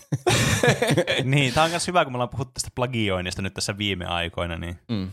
Mutta kyllä mä muistaakseni kehitin siihen semmoiseen oman rakenteen siihen tarinaan. Se ei ollut ihan samalla Niin. tavalla kerrottu, kerrottu siinä kyllä, sit, kyllä me aina lisätään meidän omat fanficit kuitenkin mukaan näihin, että Mm. se on tärkeä osa sitä iteraatiota tässä. Oliko suristin semmonen? Joo, kyllä. Suristin. Mä joka tarinaan lisään aina yhden suristimen. Kyllä. Se on niinku sun semmonen hidden. Niin. Aa, Mikä niin, se on totta. semmonen- Se on sun käyntikortti, Niin niin niin, niin, niin se kuin Don Rosa kirjoittaa aina alkuruutuun johonkin duck, niin mä laitan jonkun suristimen. Niin, Niin. pyllyyn. Tai Christopher Nolan piilottaa Michael Cainin sinne. Niin. Niin, totta. Niin se on sun. Mm. Ja sitten neljäntenä ehokkaana on tarina ruokailuvälineistä, joka on tosi yes. uusi aihe. Onko Mitä- siinä recency bias? Mikäköhän, jos pitäisi alkaa miettimään tälleen niin kuin puhtaasti, jos ajatellaan meidän johtoryhmää, niin mitä päätelmiä tästä pitäisi tehdä? Lopettakaa peleistä puhuminen kokonaan. Joo, siis kolme näistä ei liittynyt mitenkään peleihin. No Roblox Oof liittyy nyt silleen no vähän joo, niin kuin, okei, mm. okay, totta. se on niin. Mutta nämä kolme jälkimmäistä oli vaan niinku tämmöisiä tarinoita oikeasta elämästä. Niin on. Jep. Ja paljon semmoisia historiaa ja faktoja ja muuta. On kyllä jännää Hmm. Niin, On. mä en tiedä mitä tämä niinku kertoo. Ehkä nämä on semmoisia, että nämä voi kuunnella helposti ilman ennakkotietämystä. Mm. Ja Mm. sitten oppia jotain. Tai sitten siinä arvostetaan sitä, että niitä varten on nähty vaivaa. Niin. Tai Siihen- sitten, että ne eroaa joukosta tosi selkeästi, kun ne ei liity mihinkään peleihin, elokuviin, musiikkiin, No popkulttuuriin. No, kyllä. popkulttuuriin voi aina vähän niin kuin viitata sille, että liittyykö nämä jollakin tavalla popkulttuuriin nämä asiat. Se on kyllä Ehkä. ihan hyvä teoria. Tuommoisia tulee suhteellisen harvoin, niin ne on sitten ehkä muistettavimpia. Niin. Niin. Ja niissä on yleensä aika hyvät naurut, kun ne lähtee aina tangentille automaattisesti. No joo. Mä yritin samaa sillä joulukuusi aiheella. Se on niin uusi, että ihmiset ei vielä Niin on. ehtinyt Ei- äänestää sitä. Ei ehtinyt tulla vielä dataa. Se tulee sitten ensi vuoden arvontoihin mukaan. Ensi vuonna joka Arvontoihin. arvo. Hetkinen.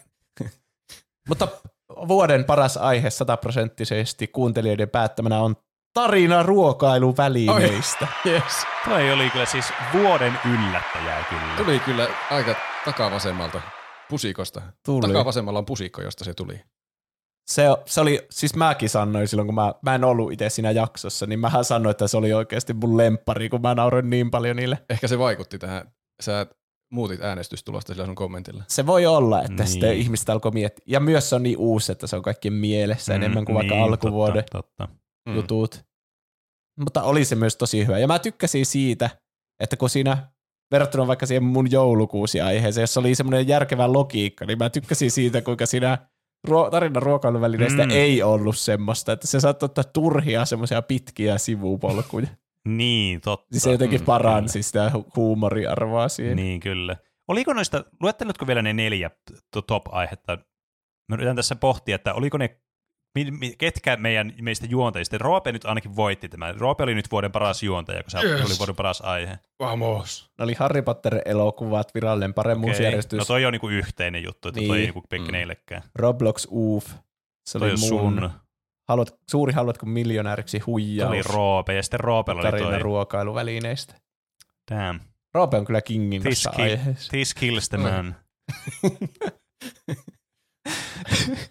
Kiitos, kiitos paljon äänestäneille. Minä otan palkintoni ja laitan sen hyllylle ylpeästi. Pene miettii, että missä sen aiheet. Ehkä ne, ne on niinku, ehkä ne sun aiheet on enemmän, että on niinku eri peleistä ja niistä tykätään, mutta on vaikea valita yksi suosikki, mikä sitten nousisi tolla tavalla. Mm. Mä, mä tykkään näistä kilteistä ja ajat, äh, thoughtful. Mikä on thoughtful niin suomeksi? Ajat. Televista, hetkinen, ei voi olla. Ajatuksen Niin, sitä mäkin aloin. Sekin mulla tuli mieleen. Mä olin se hetkinen, ei taas sana. No joka tapauksessa mä olen kiitollinen tästä kommentista. Kiitos. Tuli parempi mieli. Ole hyvä. Ja sitten kaikista viimeinen ja arvostetuin kategoria. Eli vuoden kuuntelija. Tämähän valitaan aivan täysin objektiivisesti, että kuka on kuunnellut eniten tuplahyppyä tänä vuonna. Ja tämä perustuu niihin Spotify Wrapped-tietoihin, mitä ihmiset on jakanut, koska me ei voida mitenkään vaan katsoa, että niinku yksittäisiä kuuntelijoita mitenkään muuten. Joo, ja kyllä herättäisi Mm. todella paljon kysymyksiä, jos me tehtäisiin niin. Mm. Ja joku voisi ihan hyvin kuunnella jostakin iTunesista hirveänä, ja me ei tietäisi siitä mitään. Niin, Ja kyllä. on myös mahdollista, että joku on jakanut sen jossakin Discordissa ja se on vaan mennyt mulla ohi. Mutta mä niin. Tai tässä voi olla joku, että joku on voinut huijatakin sen tuloksen sinne tai jotain. Ei ainakin yksi semmoinen huijauskeissi oli siellä joukossa. Mutta se, se se oli kiinni kyllä, aika nopeasti. Se Se oli oli- oman kokonaisen aihe. Siitä on tehdä tutkiva aihe. Suuri tuplahyppyhuijaus. Ai vitsi, Karli Jobst voisi tehdä videon siitä. Kuka Se oli ihan loistava paskapostimeemi, minkä joku teki sinne meidän Discordiin, että Ka- Niin Carl oli. Jobs oli, Jobs, Steve Jobs oli tehnyt tuota, videon jo siitä aiheesta kolmessa Niin, sekunnissa. Näihin mä luotan kyllä, jotka on tähän laittanut. Näissä ei ollut mitään syytä epäillä, että nämä olisi huijausta. Joten Täältä pesee top 5 viidestä alkaen. Ö, viidennellä siellä on Peepo, joka Discordissa jakoi tämän oman kuuntelumääränsä. Nimittäin Peepo on kuunnellut tuplahyppyä 55 286 minuuttia. Ja koska tuo teidän mielestä kuulostaa ihan semmoiselta luvulta, mitä ei voi käsittää Se päässä, on kyllä iso luku. niin se on Joo. tunteina 921 tuntia, eli kaksi tuntia ja 31 minuuttia päivässä.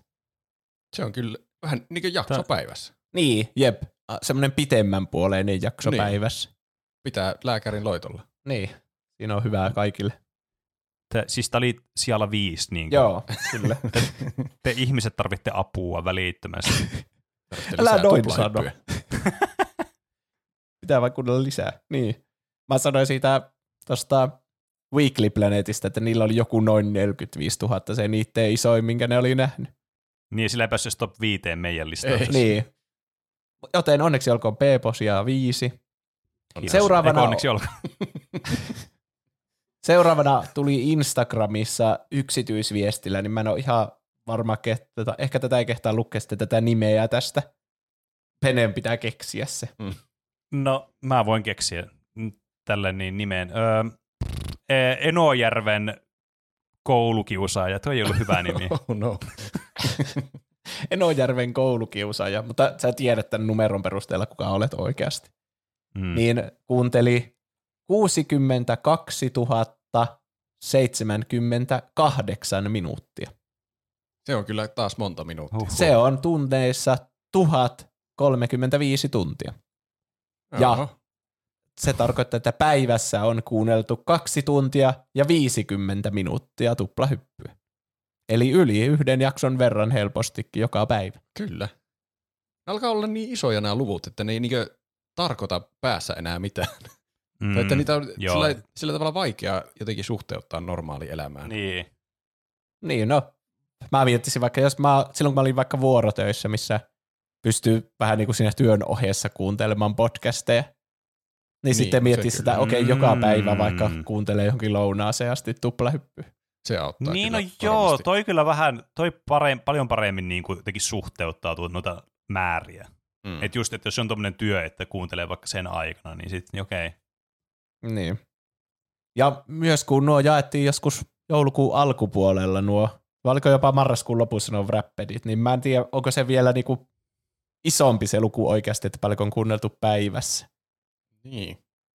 Että nythän joulukuussa ihmiset kuuntelee myös tuplahyppyä, mikä ei välttämättä näy tuossa. Mä en tiedä, miten se niinku tarkalleen toimi.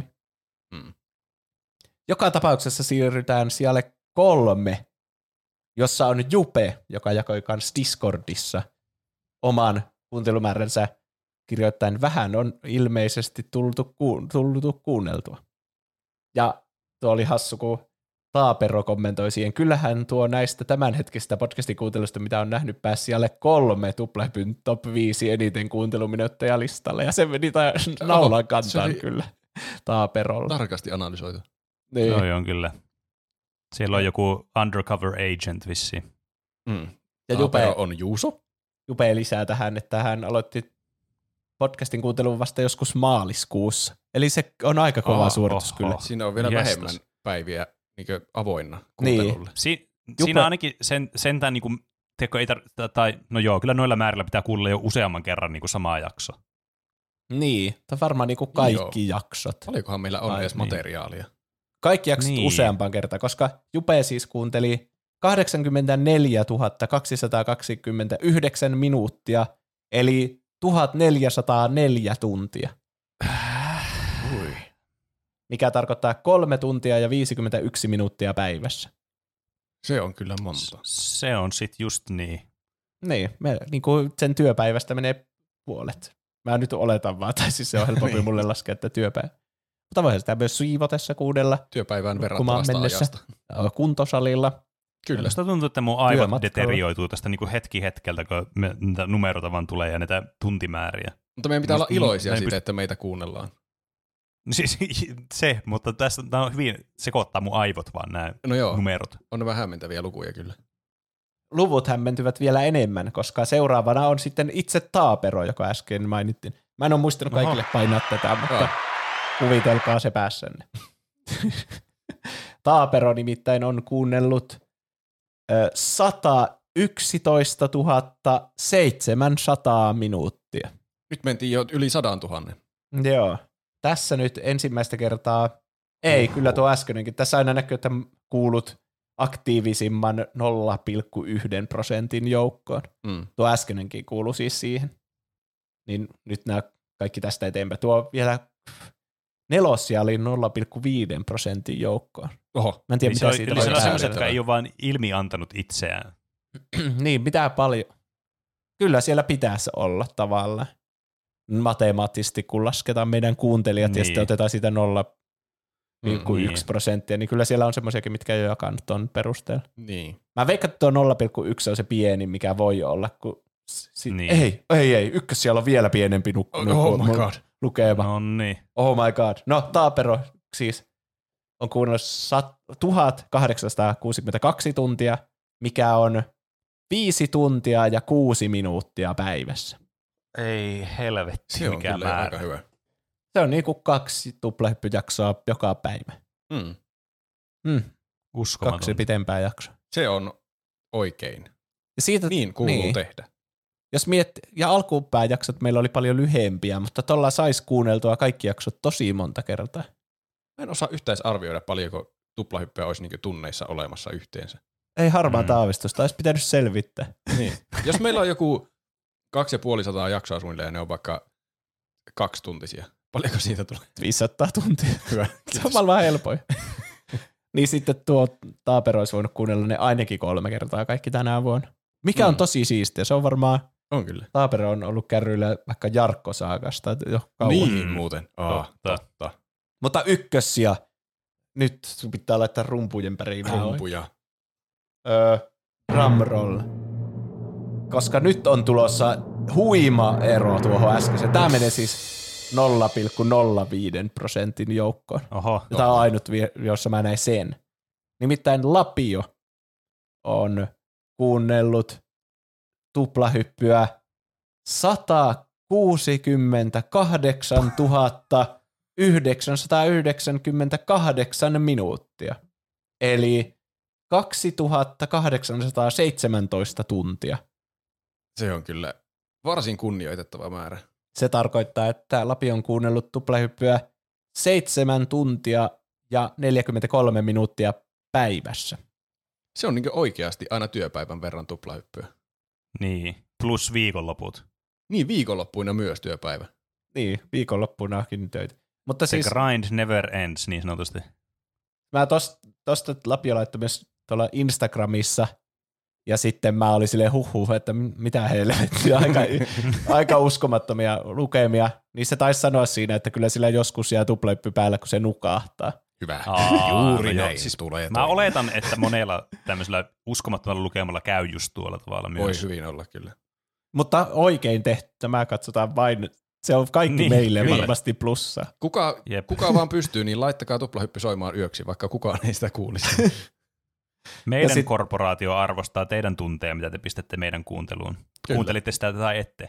Näin on. Lapio taisi jos sanoa sitä, että sitä huvittaa, kun aina mainitaan ne, ketkä kuuntelee nukkuessa. Ah, Mun yksi lemppareista oli kans, joka sanoo, että se aina jättää tuplahypyisen koiralle soimaan, silloin Ai kun se niin koira on olikin. yksin se oli kotona. mahtava. Ja musta on hauska ajatella, että meillä on koira kuuntelijana. Jep. Mieti Mm, yksin. Se jättää sen koiralle, kun koira on yksin. Eli se ei itse kuuntele, mutta koira kuuntelee. Eli hei koira, Voinko me koirallekin kouluttaa sen koiran terveisiä. jotenkin? Ö, Fistu. Niin, totta. Me aletaan lähettää sille tämmöisiä viestejä täältä. Niin, kyllä. Syö omistajasi yöllä. Oh my god. Mutta vuoden tuplehyppykuuntelija oli Lapio. Onneksi olkoon siitä. Vitsi, mulla on ihan eri sivu täällä menossa. Ja Onneksi olkoon, onneksi olkoon. bonusmaininta myös annetaan tälle koiralle. Onneksi olkoon. Onneksi, onneksi olkoon koira. Vuh vuh, sinne vaan. Uhuh. Mutta huhu, siinä Huhhuh. on kyllä ollut melkoinen kaalajakso meille. No oli No kyllä. on. Meidän edellisestä nauhoituksesta ei ole hirveän kauan, niin mä mietin, että pitäisikö jättää viestit ja mitäpä olette tehnyt vasta seuraavaan. Mitä mieltä Mä sanoisin, että ootte? se on mielenkiintoinen. Mitäpä teitte viime vuonna? On sitten, voidaan sanoa siinä jaksossa. Niin joo. Se on kyllä aika hyvä. Totta. Plus siihen saadaan mukaan sitten, jos meillä on jotain erityisiä loma-ajan tekemisiäkin, niin Niin. Niin, vähän mie- ja ei ole hirveänä viestejä tosiaan ehtinyt tulla, koska Mm, tämä jakso niin. niin. vähän aikaisemmin. Niin. Eikä tässä ole hirveänä ehtinyt Jep. tehdä mitään näiden No ei. nauhoitusten välissä. Niin. kyllä. Päästään aloittamaan sitten niin uusi vuosi uusilla aiheilla ja uusilla jännittävillä asioilla, mitä ensi vuonna tulee. Meillä on Kyllä. vielä joulu eessä, niin me ollaan siitä Mm. mm. onnekkaampia kuin kuuntelijat Kyllä. tällä hetkellä. Ai niin joo. Aha, Hyvää mahtavaa. joulua, mutta vain meille. Meille. niin.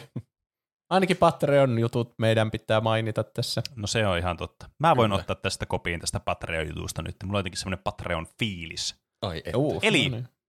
Ö, kiitos kaikille, jotka ovat meidän Patreonissa, eli siis patreon.com kautta tuplahyppy. Siellä voi eurosta ylöspäin meille laittaa lahjoituksia, ja näillä sitten saa lisää materiaalia. Ö, lisämateriaaliin kuuluu meidän ö, todella siis hieno ja suorastaan laadukas mainoskokoelma, mainoskatalogi, sekä tietystikin jokaisen jakson edeltävä pre-show, joka ilmestyy aina jokaisena maanantaina, joka edeltää jaksoa, jossa puhutaan kaiken näköisistä asioista, kuten muun muassa tänään oli sellaista kontsaa, mitä ette voi missata. Mm, niin kyllä. En mä muista meidän ennen. kaakaopsykoosit En ainakin jatkui. Ai niin. Niin, Jos- ai niin, ki- huh. hyvä, että joku meistä tuli. Kaakaopsykoosi jatko jälkimainingit löytyy Niin. sieltä. Eli, eli siis te ette voi missata tätä content. Mä en tarvitse en- sen enempää. Ö, sen lisäksi meitä voi myös tukea isommalla kuin, summalla kuin eurolla, ja jos su, summa ylittää 10 euron rajapyykin, niin sehän tarkoittaa, että te olette tuplahypyn ö, valikoitunut tuottaja sitten näillä meriteillä.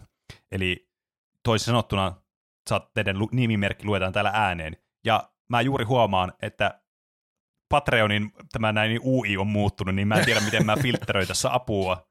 Haloo, Onko oikeasti muuta? tämä on Onpa aivan järkyttävää. Miksi nämä muuttaisi niin kuin lennosta tätä yhtäkkiä? Justiin meidän nauhoituksen aikaan. No jep. Siis Se mä, äsken oli normaali näkymä, sitten mä klikkasin toista näyttöä, niin sitten tämä vaihtui ihan erinäköiseksi. Mutta näet nyt mä onnistuin edessä. tässä. Okei, hyvä. Okei. Okay. Eli kiitos kuuluu teille seuraaville kuuntelijoille myös. Ääni, viestin, eli siis meidän luetaan, mitä mä selitän. Oste, Freesi, katsokaa Stargate, edes elokuvaa. Mr. Arctic 197, miksi mä sanoin tuon numeron tolle? Emppu, Suuri Pieru, Huldanen, Mr. Ukko, Saiman Norppa. Cass, Kuusveiku Simuna, Helena, Nahka Sikari, Enemi Maaria, Styrre, Moussi, Tumppitsone, Larso, Keetor, Petri, Emi Barbie, Luumu Kiisseli, Siellä. Jafar, Dyrenair, Whisky sekä tietysti Piipari. Kiitoksia teille. Kiitos Paljon paljon. kiitoksia. Mm. Nyt se oli Mr. Ukko vaihtanut nimeä. Ei se ollut, mä katsoin. Pene vaan niinku kylmästi vaan leikkasi. mä arvasin, että Pene Pene, vaan Pene luovutti. tekee noin. Sä Minä kyllä- mahtavassa arvossa. Sä luit mun ajatukset täydellisesti. Mä kyllä aion onnistua vielä sen lukemaan joskus. Katsotaan. Sen selviää ensi vuonna. Näin on. Ensi vuonna, huhhuh. Juhu. Niin, Kyllä. me ollaan taas vuoden vanhempia. Tai minä olen vuoden Kyllä. vanhempi sitten. Niin me ei olla vielä Niin. vuotta vanhempia. Se on, Täytetään me 30 täytetään ensi 30 vuonna. ensi vuonna. Oi, Mielellään Oi sitä. juma. Mitä me sitten tehdään? Häh. Olo on jotenkin haikea. Viimeinen tuplahyppy tänä vuonna. Kiitos tosi paljon kaikille Patreon-tuottajille Kiitos, tosiaan. kiitos, kiitos. kiitos paljon, kiitos paljon. Kiitos kaikille kuuntelijoille. Kiitos, Kiitos kaikille paljon, kiitos, kuuntelijoille. kiitos, kiitos, kiitos. Jos meitä haluaa tukea ilman rahaa siirtämistä, niin iTunesissa ja Spotifyssa kannattaa antaa hyviä arvosteluita. Mä haluaisin nähdä se Spotifyn taas 4.9. Jos et ole antanut Mm. sitä viittä tähteä, niin käy antamassa nyt heti. Mm. Ja kannattaa Kyllä. suositella kavereille, se on yksi parhaita tapoja. Kyllä Mm. saadaan meidän podcastia niin kuin näkyvyyttä ja kuuntelijoita lisää, kun suosittelee ihan suullisesti. Jos Niin, haluaa kyllä. tukea rahallisesti muutenkin kuin Patreonissa, ei eh- ehkä ihan yhtä tehokkaasti, mutta sieltä saa jännittävää tavaraa, voi mennä meidän kauppaan. Kyllä. Tuplahyppy.fi kautta kauppa. Niin. Sinne näin on. voi ehkä joskus tulla jännittävää merchia aiheesta nimeltä Jarkko. Jarkko Kyllä. on täällä En, ensi, ensi vuosi on me uuden merchin vuosi. Kyllä. On. Mä, niin, haikea olo. Vuosi jo päättyy. Kyllä. Ja Mä en voi uskoa, että Jarkko Saaga päättyy. Niinpä. Mm. Mm. Todella paljon Kaikkea kiitoksia sitä. kaikille, jotka on kuunnellut Tuplahyppyä vuonna 2023. Kiitos, kiitos. Kyllä. Kiitos. Tuplahypyn paras vuosi ja toivottavasti ensi vuosi on vielä parempi. On, ehdottomasti. Lisää ruokailuvälineaiheita. Pelkästään ruokailuvälineaiheita. Lisää kuuntelijoiden painostamista kuuntelemaan satoja tuhansia minuutteja Kyllä. tuplahyppyä. Lisää AIin generoimia helppoja aiheita. Seis. Ehkä AI-juontajia, ehkä kiroileva siilikin nyt tulee vakio No nyt menit liian pitkään. No nähdään sitten, mitä tapahtuu sitten ensi vuonna. Kyllä. Kyllä. Näin. Mulla on vaikeuksia Näin painaa nyt tätä nappia viimeistä. Kyllä. Mä huomaan. päästämään Sä et halua lopettaa jaksosta. tätä jaksoa, se johtuu siitä. Nähdään taas ensi vuonna. Kyllä, kiitos. Nähdään taas ensi Palataan vuonna. ensi Kiitoksia tästä vuonna. Kiitos, hei! Hei hei. Niin.